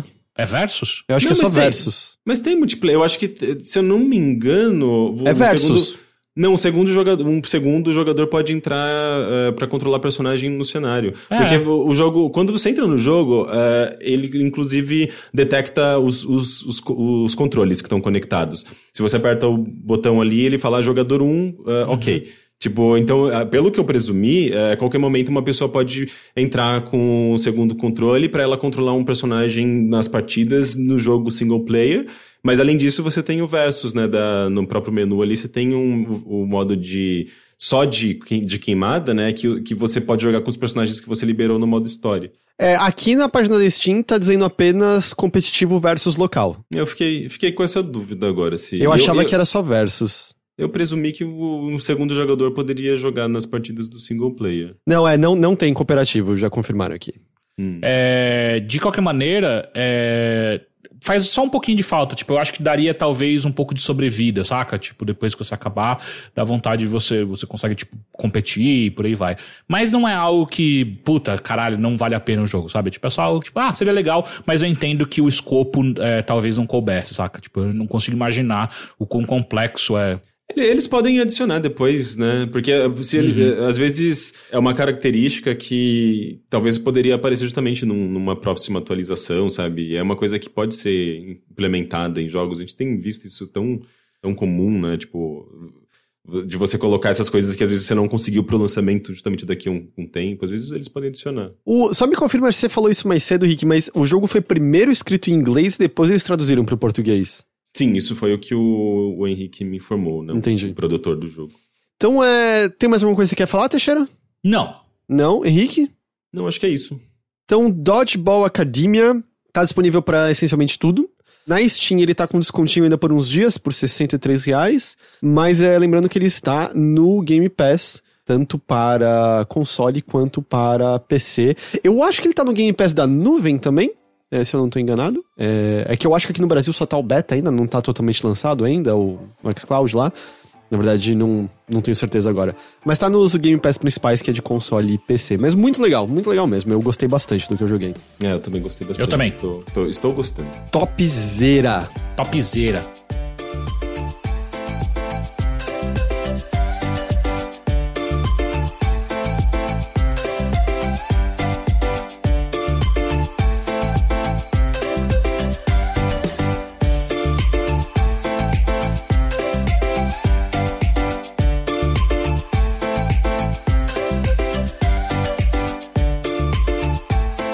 Caio Teixeira, Pois não. você foi até o inferno de Júpiter. Sim! Que jogo gostoso. Puta que pariu. Ah, Jupiter Hell, ah, o jogo está na Steam ah, por. está com promoção, 38 reais. Cara, que jogo legal. Como que funciona? A ideia é que ele é um jogo top-down, ah, de. é, ele mistura roguelike com estratégia, ah, tudo em tempo real, né? E a cada movimento que você faz, assim, tal qual o Crypt of the Necrodancer, quando você faz um movimento, o inimigo faz um movimento. Ou ele se aproxima de você, ou ele se esconde, ou ele ataca. Cada movimento é um turno, essencialmente. assim. Exato. E o foco... Cada movimento é um flash. É um flash. e o foco do jogo é, é, é mais tiro a longa distância. Tipo, o jogo ele não te incentiva a chegar próximo dos, do- dos inimigos. Obviamente que tem algumas classes ali que tem a, a possibilidade de você fazer isso, mas de maneira geral, o jogo é tipo, cara, fica de longe e tenta ganhar dessa maneira. E como que ele faz isso? Cada, cada classe deles tem seu, suas próprias eh, habilidades e, e maneiras de jogar diferentes. E quando você encontra um inimigo, ele vira meio que um XCOM da vida que ele te dá uma porcentagem de acerto desse ataque que você vai fazer, né? E aí você vai jogando. Então é um, é um jogo muito sobre você in- indo de espaço em espaço, né? Você dando aqueles toquinhos pra você ver o que acontece. Se aparece algum inimigo, se aparece alguma coisa pra você ah, matar. Além disso, ele tem toda uma vibe de shooters dos anos 90, né? Ele faz óbvias e claras referências diretas a Doom, por exemplo. Ah, ele, ele é uma frequência no, durante o- a gameplay.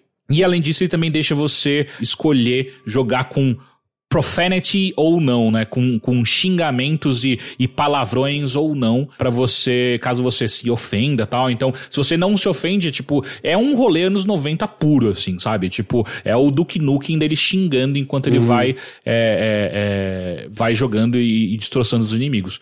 É, é, o jogo é isso. Ah, outra coisa importante, outra mecânica importante é cobertura. Uh, é um jogo que também se baseia muito em cobertura, então se você ou o inimigo estão em cobertura, vocês usam muito o cenário para se proteger, para vocês conseguirem, uh, para você conseguir se locomover e, tomar o menos dano possível, né? Mas, mas só disso... pra entender, tipo, na hora hum. que você atira tem uma porcentagem de chance Sim. de acerto? É Exatamente. meio nesse sentido, assim. É, ele, ele tem uma porcentagem de acerto e cada arma também tem efeitos diferentes. E se você troca de arma, por exemplo, dependendo de se você tem ou não a habilidade, você troca de arma você, no meio da luta, você dá uma chance pro inimigo te acertar. Se você acaba a bala, você tem que também. Uma, uma outra coisa que você tem que se preocupar é em recarregar cada arma.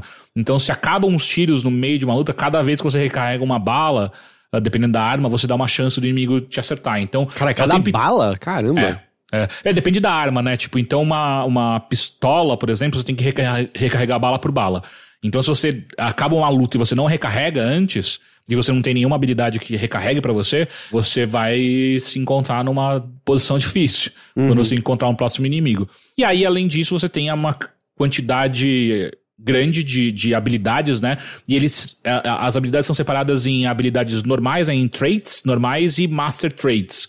Uh, uh, esses Master Traits, quem joga RPG deve lembrar bem, que é quando você precisa de algumas habilidades, né? Uh, pré, alguns pré-requisitos em algumas ah, tá. habilidades. Então, tipo, ah, você precisa ter uma mira level 5 e corrida level 3 para você conseguir comprar a Master Trait de correr atirando. Então, e, e, o jogo assim que começa, a primeira coisa que ele fala é, cara, vai, escolhe uma Master Trait e corre em direção a ela o mais rápido possível, porque elas fazem muita diferença durante o jogo. E elas meio que definem o seu personagem quando você escolhe uma Master Trait, porque aí vai ficar muito claro, tipo, qual é o tipo de combate, o tipo de movimentação que você vai, vai, vai escolher para essa run que você tá fazendo, né? Então, um exemplo é, eu queria a Master Trait de Sniper.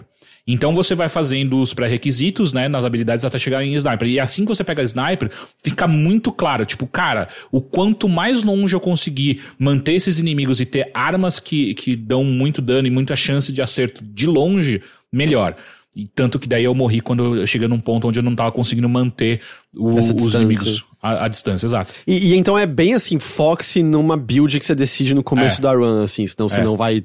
É, tipo, dá para você mudar no meio, porque não. É, uh, você ganha uh, levels, é, a cada nível que você ganha, você ganha uh, pontos para gastar. Você consegue mudar no meio, assim, se você sentir que não tá indo muito bem. Mas depois que você pega a Master Trait, você não consegue mudar. Tipo, é essa que você tem. Você pode aumentar outros, outras habilidades menores. Você pode ir aumentando, mas a Master Trait é uma só que você consegue pegar na, na run. Então ela define bem o seu personagem. E aí uma outra coisa que também é super interessante no jogo que é, você precisa tomar muito cuidado com munição. Muito hum. cuidado. Porque dependendo do que você. Ah, de qual arma você tá buscando e você tá focando, você pode se ver sem munição no meio do nada, assim. E aí, e aí meu irmão, acabou. Tipo, uhum. você não uhum. consegue. Uh, uh, você pode até ter uh, e pegar um item de, de ataque corpo a corpo, mas se o seu foco da build não foi ataque corpo a corpo, você não vai durar muito tempo. Então tem essas, né? Eu até agora só vi três classes diferentes que é o, o Marine, que é o, o, o, fuzileiro normal, então ele é muito focado em é, estar média e curta distância. Ele tem a habilidade, tipo, quando você toma dano, ele ganha fúria, e essa fúria você usa ela pra. pra uh, aliás, adrenalina, que você consegue usar ela para mudar e, e, fazer coisas diferentes aí. É uma das habilidades passivas dele, né? E aí tem o Scout, que é o. Como que fala em português? É. Patrulha? Não, é. Batedor. Batedor, é. Que ele tem, tem um rolê de stealth, né? Então você vai acumulando energia e aí você consegue ligar uma habilidade de stealth. Você pode ou se reposicionar melhor ou então chegar próximo dos inimigos. Então você pode fazer uma build com ele de, uh, de você ter de fato uma arma corpo a corpo para você chegar no stealth e, e, e, acabar com os inimigos. Acho, eu não, não fiz, mas acho perigoso, porque os inimigos são muito fortes, eles dão muito dano. E tem o engenheiro que eu não sei exatamente o que ele faz, pelo que eu entendi, você consegue, você tem uns bônus para você uh, hackear alguma, alguns computadores, para você abrir algumas algumas caixas de itens que você não consegue com outras classes, enfim. Uh, eu, eu, preciso jogar mais para entender cada uma da, da, das classes melhor. Mas assim, cara, é um jogo super, super divertido é uma. A, cada run eu, eu chuto aí que deve durar uns 20 minutinhos, porque você consegue, com uma certa facilidade, chegar longe. Mas quanto mais longe você chega, se você não estiver bem preparado, você vai morrer muito rápido. Então é, é aquele tipo de jogo que, tipo, ah, você chega na terceira fase sempre, mas é mó treta passar da terceira fase porque você não tá. Ou, ou você não pegou ainda direito o, o, ritmo do jogo, ou você não tá fazendo uma, uma build super efetiva. Perguntaram no chat se você tem. Uh, uh, movimentação livre? Não, ela, uh, você só tem quatro direções, né? Você não consegue andar em diagonal, mas o efeito parece que seu. Então, se você tá andando rápido e você faz uma curva, parece que o personagem anda na diagonal, mas ele até uhum. avisa no jogo, tipo, é só um efeito. Tipo, você tá andando sempre uh, ou é, é, em quatro direções, né? Frente, é, trás, ele, ele é esquerda, o, o, o, Rogue, Rogue bem tradicionalzão, assim, né? É. Tanto é que eu tava vendo aqui que ele é, ele é baseado no, do, no Doom Roguelike, né? Ele é do, dos mesmos criadores, inclusive. Uhum. Que é aquele jogo de 2000 e começou, começou a sair em 2002, eles foram aprimorando, né? Mas é bem tradicional, assim, muito tipo, É um movimento do... pra, pra cada movimento inimigo, né? Bem... Apesar Sim. que no Rogue você pode andar na diagonal, mas... Mas ele tem essa base de Rogue bem clássica e, e o jogo, eventualmente, ele... É, como era Doom Roguelike, né? Por, por, mais que eles tiver, conseguissem mudar o nome pra DRL, eventualmente, eu acho que lá pra 2000, 2012, 2000 e pouco por conta de coisas legais, né? Eles não, nunca poderiam vender o, o Doom Roguelike. Então eles construíram o Jupiter Hell em cima do, do que eles construíram lá no Doom Roguelike. E é meio que o mesmo, a, a base é a mesma, né? Eu acho uhum. que deve ter algumas características próprias, né? Que eles aplicaram aí no próprio Jupiter Hell, né? Os, os gráficos mesmo são totalmente diferentes, né? O, o, o DRL, o Doom Roguelike, ele é totalmente 2D, com sprites e artes de Doom, inclusive. Uhum. Mas é, mas é um, um, jogo novo que constrói em cima né, do que eles fizeram uhum. nesse trabalho anterior. É, e era bem interessante. Eu lembro de jogar isso há muitos anos, o Doom Roguelike. Eu até queria perguntar, porque eu achava que uma das coisas que eu tinha lido é que ele é bem até pegando essa influência de você não carrega nada para as runs subsequentes, né? Ele é. Você começa zerado sempre, né? Ele não tem coisas Sim. de roguelite, né? Que tem melhoria definitiva. É, eu não, não vi nada ainda de, de você levar de uma coisa para outra, a não ser o seu próprio conhecimento, que é a coisa uhum. mais importante da vida, né? Sim. É, mas sim, você não, não, não ganha nenhuma melhoria permanente, é, permanente para as coisas. Ele é bem, bem mais focado nesse rolê. Mas, cara, eu, eu não sei porquê. Eu sinto que a, a maneira como ele é construído não é tão punitiva, porque. A, a, o que eu quero dizer com isso é como você tem três classes muito distintas, e como eu apontei, o começo do jogo ele até super ok em deixar você passar com uma certa facilidade do, do, do, dos, dos primeiros estágios, que eu acho que, tipo, cara, eu pelo menos não senti em nenhum momento puta que bosta, sabe? Morri, fudeu, vou ter que começar do zero de novo. E, e o pior, não tenho nenhuma melhoria do, do, das coisas que eu, que eu ganhei aqui. Tipo, eu, eu realmente não senti isso nesse jogo. Então, é, eu acho que eles conseguiram encontrar uma, um equilíbrio muito interessante, sabe? Sobre uh, uh, o, o quão punitivo é você perder nesse jogo. Uhum, então, uhum. eu tô achando bem legal. Ah, e uma outra coisa importante também, você só consegue, a não ser que você tenha alguma habilidade que mude isso, mas você só consegue levar duas armas com você, sempre. Isso também define muito o que você vai fazer com a sua run, né? Com a sua build, porque tem armas que você encontra uma cacetada de, de, de munição, só que elas não são muito fortes. Tem armas que tem pouca munição, mas elas destroem os inimigos. Uh, e também tem níveis de arma, né? Então você pode aplicar melhorias em cada arma que mudam, às vezes, o como que elas uh, uh, são ativadas, né? Então tem arma que, que, você pode colocar uma melhoria que ela começa a aplicar slow nos inimigos. Ou então uma arma que aplica sangramento. É, enfim, ele, ele vai indo mais para esse lado. E, e, ele tem muita coisa de RPG, né? Então, além dos níveis que você vai pegando, você pega também uh, armadura, então capacete, peitoral, luvas e botas, além de dois espaços para colar, anel, mas só que não é isso porque a gente tá num futuro, né? Enfim. Ah, e, e só para deixar claro o quanto ele bebe de Doom, né? Tipo, todos os inimigos que você enfrenta são claras inspirações em Doom, né? Então tem o, aqueles uh, demônios que, que jogam bola de fogo, tem os, entre aspas, fuzileiros zumbis, né? Uh, e tem até uns bichão mais grandão que tem lança-míssel e por aí vai. Então, assim, cara, se você jogou Doom na sua vida, você vai pegar de primeira, assim, como é que funciona, quem são os inimigos e a inspiração do jogo. Mas a mecânica em si, ela é super uh, uh, dele, assim, super própria e, e, bem legal. Tô gostando bastante. O, e só, só pra entender, ele tem qualquer contexto de história ou é só tipo. Tem. Tem. Mas ele, importa ou. Ah, Você pode se importar. É, confesso que não tem sido o meu, o meu foco, porque assim, é, ele, ele, inclusive a história lembra bastante também de Doom. ah, e, e ele é muito história de você pegar em documento. Então você Uhum. hackeia, você encontra um, um computador e você é, pode ler mensagens que tem nesse computador que vão te dando cada vez mais pistas do que tá, do que tá rolando. Ah, mas não é nada. Nada que você vai ficar tipo, porra, agora, agora isso vai me fazer jogar mais, sabe? Uhum. Pelo menos pra mim, não. Entendi. É, eu tô bem curioso pra jogar ele. Ele pareceu bem. Ah. Sei lá, pareceu bem minha praia, pelo que eu vi. Sim, sim. Ele é, é, eu tô gostando bastante, eu quero jogar Hum. mais. E você tem sentido, que a gente mencionou, ah, esse leva seu aprendizado, você tem sentido que você tem sacado, ok, essa tática é melhor, esse inimigo age dessa forma. Porque é aquilo que o Rick falou assim, tipo, o Rogue mesmo, ele é muito isso, né? Um jogo que quando você termina, ele dura o quê? Acho que duas, no máximo três horas, se é tudo isso.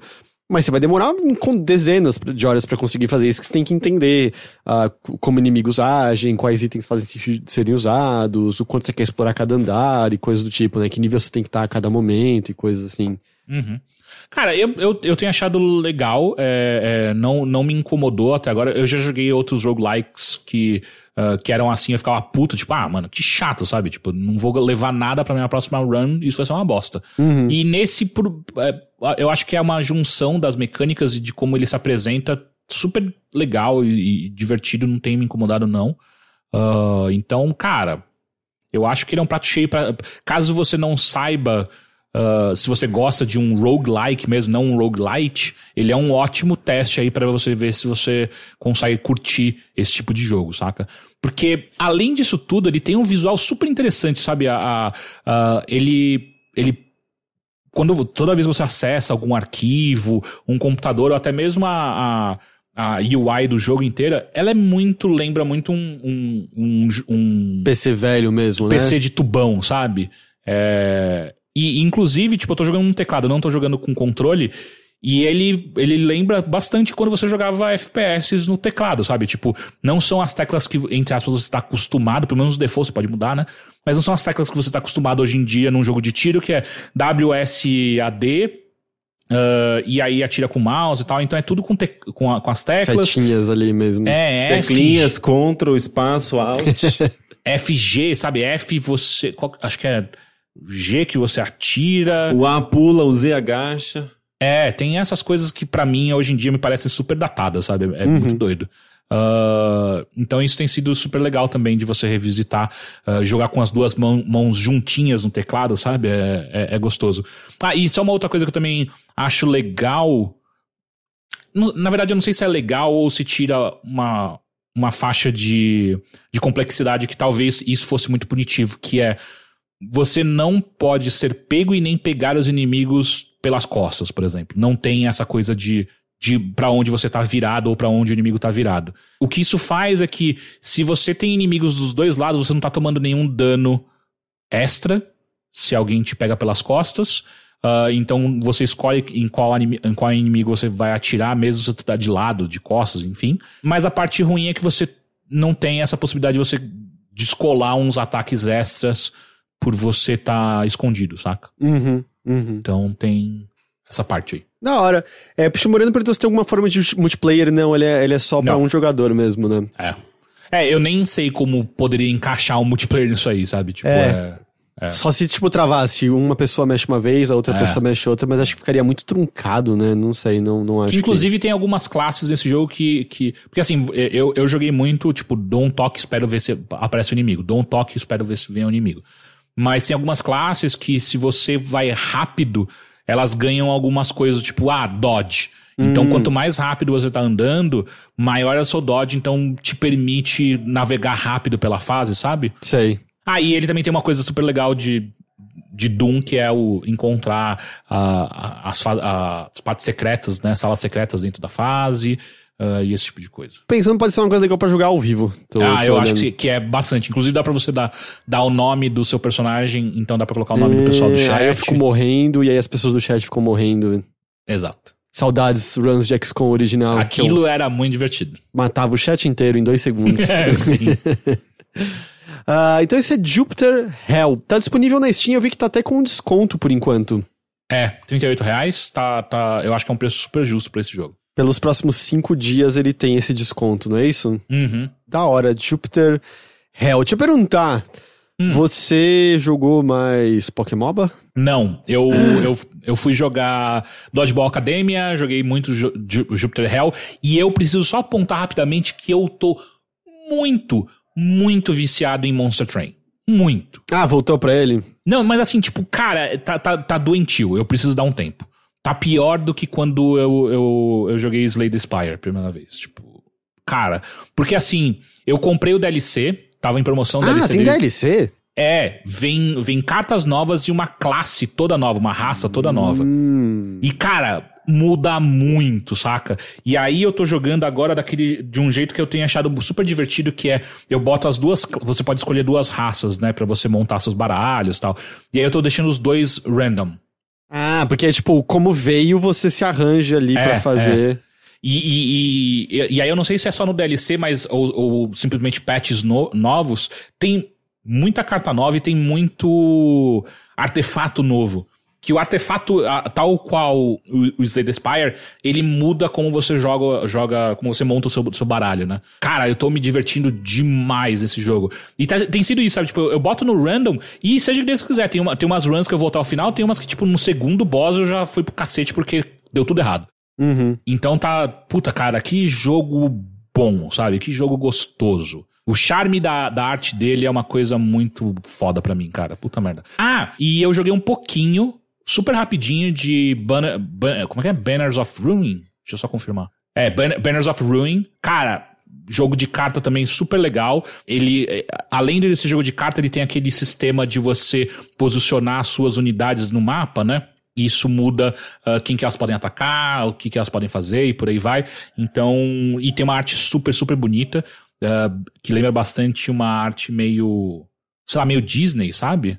Então, Banners of Ruin também é, cara, legal. Preciso jogar mais pra, pra dar um veredito mais claro, mas eu, eu tem, tem, tem, como é que chama? Tem potencial, tem potencial. Mas então ele tem uns elementos mais estratégia, é isso? Sim, porque, tipo, você pode posicionar os seus personagens em duas fileiras, né? E em cada fileira você tem eh, três posições diferentes, né? Como você coloca essas fileiras, como você arranja essas fileiras, muda como cada personagem pode. qua- Quais ataques eles, podem fazer, quais inimigos eles podem atacar, ah, e algumas habilidades, né? Que você vai ganhando durante a run. Isso também faz com que os inimigos mudem também, por aí vai. Tem, além da, de você montar o seu baralho, você também tem que pensar nessa parte de você é, é, é, posicionar suas unidades. Então, legal. Tem potencial. Entendi. O Monster Train eu cheguei, eu terminei aquela primeira vez, aí você abre modificador de dificuldade, né? Eu sempre tentei jogar com modificador de dificuldade e eu nunca mais terminei de novo. É, eu, eu consigo ir até o Pacto 2, foi o que eu consegui terminar. O Pacto 3 não tá rolando, assim, tipo. Porque o Pacto 3 ele aumenta a não só a quantidade de inimigos quando eles aparecem, como a dificuldade dos próprios. Então, já tá, tá rolando que eu não consigo chegar no boss, sabe? Tipo, no, no terceiro boss eu já não consigo chegar porque tá vindo uns bichos muito forte. E aí eu tô com. Como eu tô meio random, do, meio não, né? Full random de, de, de quais raças eu tô usando, tá vindo, às vezes vem raça que, tipo, ou eu não aprendi a jogar, ou é- o foco delas não é dano bruto, e aí os inimigos pulam muito rápido de andar, é tipo, puta que pariu, fudeu, fudeu, fudeu. É é uma, uma característica curiosa desses jogos, né? Em que você progressivamente destrava a maior possibilidade de encontrar novas cartas. E aí é, é, é chamativo porque no começo, eventualmente, você encontra um combo que é muito bom.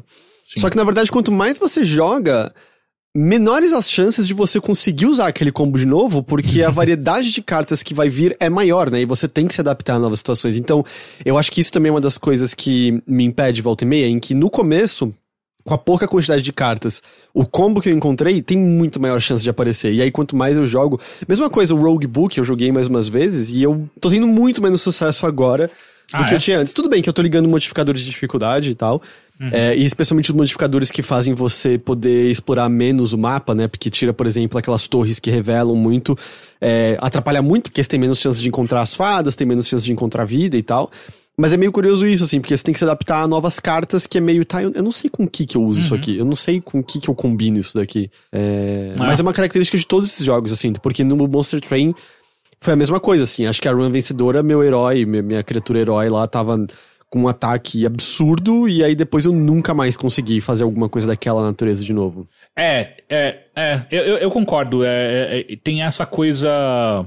Quanto mais, mais difícil, né? É, o, o que também, pra pra mim, eu acho que é uma tática honesta de, tipo, fazer com que o seu, a, a- a sua ah, possibilidade de rejogar esse jogo ah, sempre te traga um novo desafio, né? Sei lá. Eu, eu, eu tenho gostado muito de voltar pro, pro, pro Monster Train e eu consegui finalmente encontrar um, um jogo ou um estilo de jogo que eu consigo de fato. Eu desligo a música do jogo, boto um podcast e, e eu consigo jogar e, e escutar um podcast, saca? Entendi, entendi. Bom, eu continuo, todos os dias jogo Pokémon. Todos os dias. Todos os dias eu faço pelo menos todas as dailies. Caralho. Mas jogo mais que isso. Domingo eu joguei, acho que faço umas 4 horas seguidas. Tá em que rank? Ah, eu acho que eu tô. Se eu subir mais um do Expert, eu vou pra veterano. Caralho, já tá foda. Passou Mas do tá, Great. mas tá difícil, porque. Cara, você pega umas pessoas que não sabem o que estão fazendo às vezes. E é nesse tipo, nível, né? O matchmaking é. muito estranho, cara. É muito estranho. Alguém tava falando no nosso Discord que o que acontece é que ele pega pessoas que estão desde o expert veterano e o antes do expert, e aí pega esse bolo todo de pessoas, então Uhum. tá, tá mais complicado. Mas todos os dias estou sentindo ainda mais as consequências de ter gastado os tickets no meu moletom de, de Snorlax. Porque assim, consegui subir pro nível 25 agora a minha pedrinha. Aham. tá, tá doloroso, cara. É uma semana pra subir um nível agora, assim, porque não, não tenho mais muito onde ganhar ticket. E aí, fui imbecil, fui imbecil. É isso, vou sofrer com Acontece. essas consequências agora, assim. Acontece. Mas é, eu tô. Crustle é meu favorito. Crustle é o que eu mais uso de É todos. mesmo? É muito legal aquele Pokémon. É muito, muito legal aquele Voltar. Eu Pokémon. tava gostando muito de jogar com Ninetales. Vamos jogar ao vivo, juntos. Vamos, A gente, a gente joga com a galera de novo. É. Mas todos os dias. E aí a outra coisa, essa sim, né, que é, eu joguei um bocado, umas horas a mais, foi mais do Great Ace Attorney, que eu só queria mencionar que eu fiz a- o segundo capítulo ali do jogo. E pude ver como é o Herlock Sholmes no jogo. Né, que E é aí? uma das grandes coisas. E assim, é curioso, esse segundo capítulo inteiro não tem tribunal. Ele é inteiro investigação, que é mais ou menos aos moldes do que a gente tinha falado, que eram os jogos antigos, que é aquilo exaurir as possibilidades. Investigar todo o cenário, conversar com quem pode, anda pra uma próxima sala, conversa com quem tem ali, investiga o que pode e tudo mais. Mas na própria investigação tem um pouco de elemento do tribunal, porque você tem que apresentar provas pras pessoas pra poder é, tirar uma verdade maior delas, volta e meia. Então ele pega alguns elementos. Mas o mais legal é que, quando introduzido o Herlock Sholmes, ele é um personagem que ele tem de fato um poder de observação super humano, bem essa coisa que a gente vê todas as interpretações atuais do, do, do Sherlock ter, sabe? Tipo, ele bate o olho na pessoa e vê um detalhe mínimo que ninguém perceberia. Uhum. Mas todas as deduções que ele faz a partir dessas observações são absurdas e erradas. Não- ele não deduz nada corretamente, assim.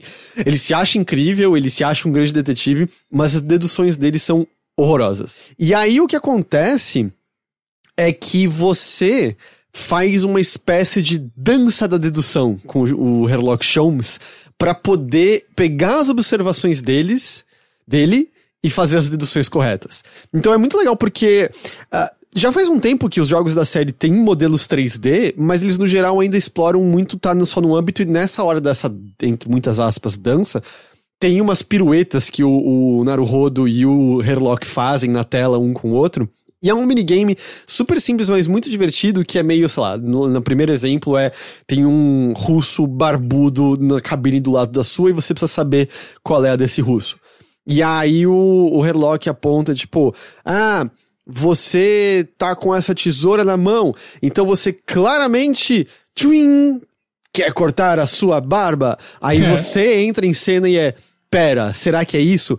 E aí você tem meio que um controle limitado da câmera pra girar o ambiente e procurar alguma outra coisa ali, algum detalhe que tenha passado despercebido pra ver, tipo, pera, aí você gira a câmera, vê algo atrás. Não, você na verdade quer usar a sua tesoura pra isso. E aí o Herlock, sem nem piscar, é meio. Exato, a sua tesoura era pra isso o tempo todo. Aí os dois meio que dançam conjuntamente e você vai deduzindo a, a, a verdade do que tá acontecendo ali. É muito legal. O personagem do Sherlock Holmes é, é hilário. E eu acho que das minhas coisas favoritas é que ele, a investigação dele. Uh, ele se enfia nos lugares muito nada a ver constantemente. E você tá sempre na primeira pessoa, né? E você aperta o direcional para poder virar a câmera de um lado pro outro. Então você tem cenas nas quais você tá conversando com duas, três figuras ali há um tempo, assim, achando que você tá vendo a sala inteira, e a conversa tá entre vocês. E aí você vira a câmera um tiquinho pro lado e aí tá, tipo, sei lá, o Herlock de ponta cabeça em cima de uma mesa investigando o chão. É. No cantinho ali, o tempo todo você fica. "Ah, quando que você chegou aqui? Ele, ah, eu estive aqui o tempo todo, sabe? As coisas assim. É, é muito divertido. Esse jogo continua excelente.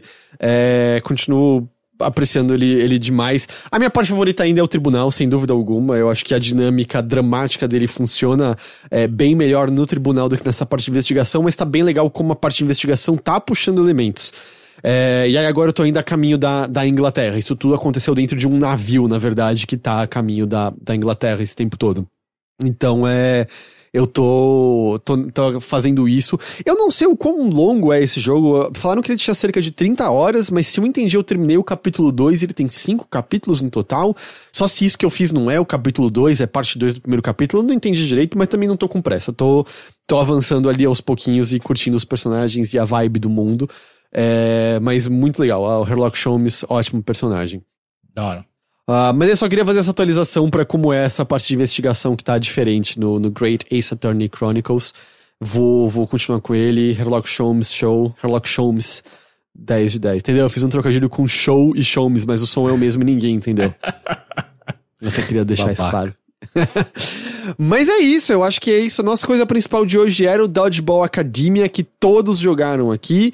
A gente teve um pouquinho de Jupiter Hell e a gente teve um tiquinho de outros jogos de carta e um tiquinho de The Great Ace Attorney. Ah, mas é isso, é isso que a gente vai ter pro Mothership de hoje, não é mesmo? Uhum.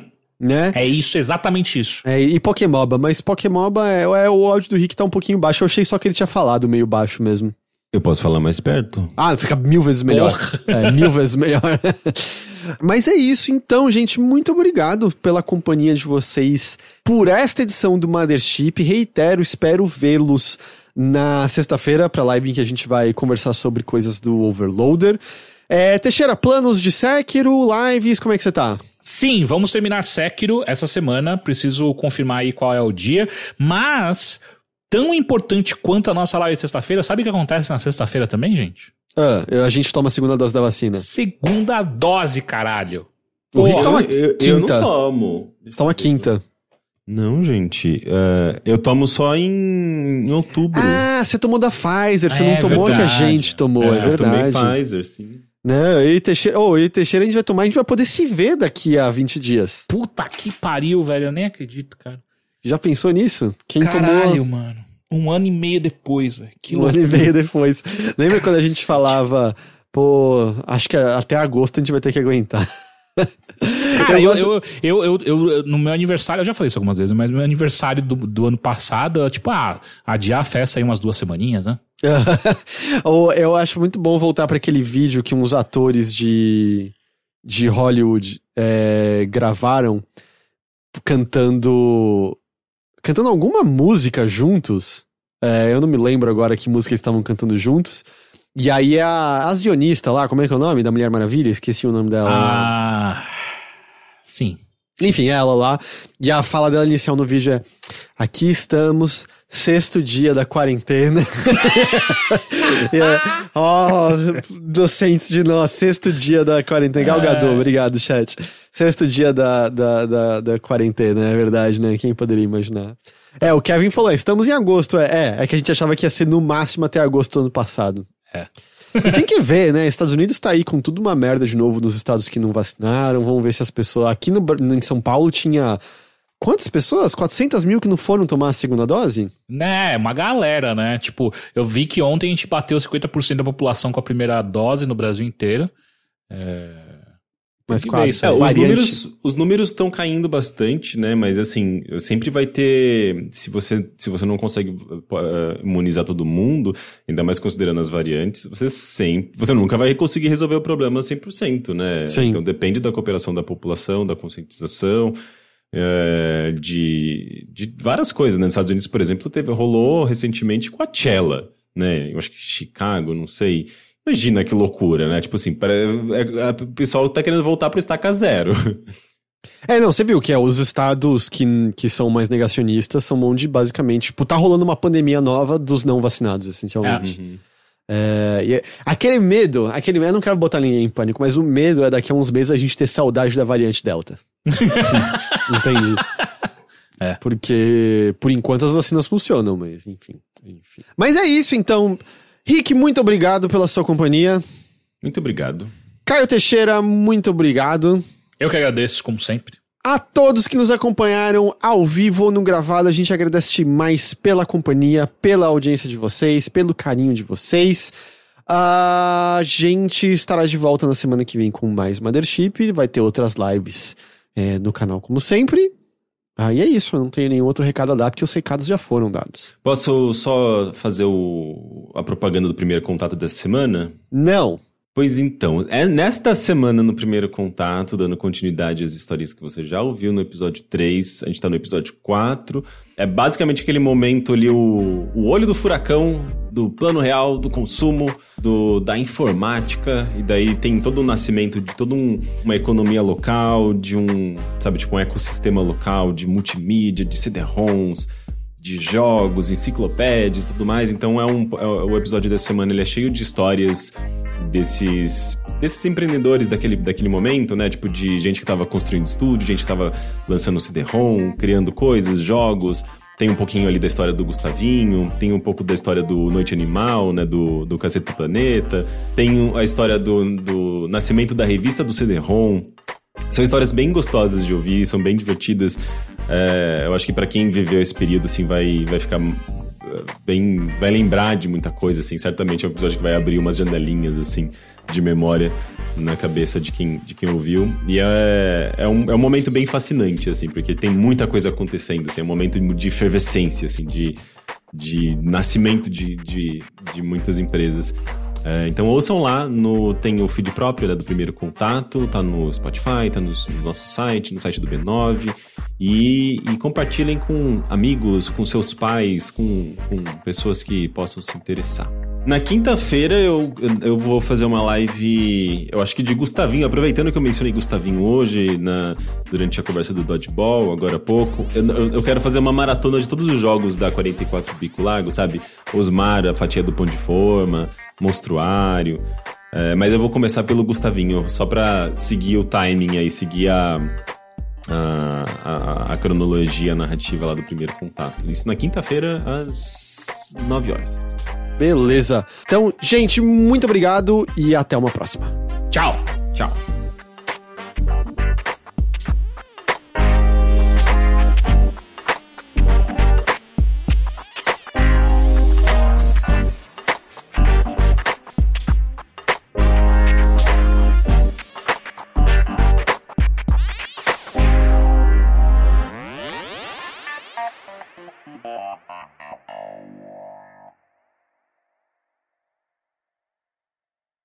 Tomou no café da manhã hoje, Teixeira?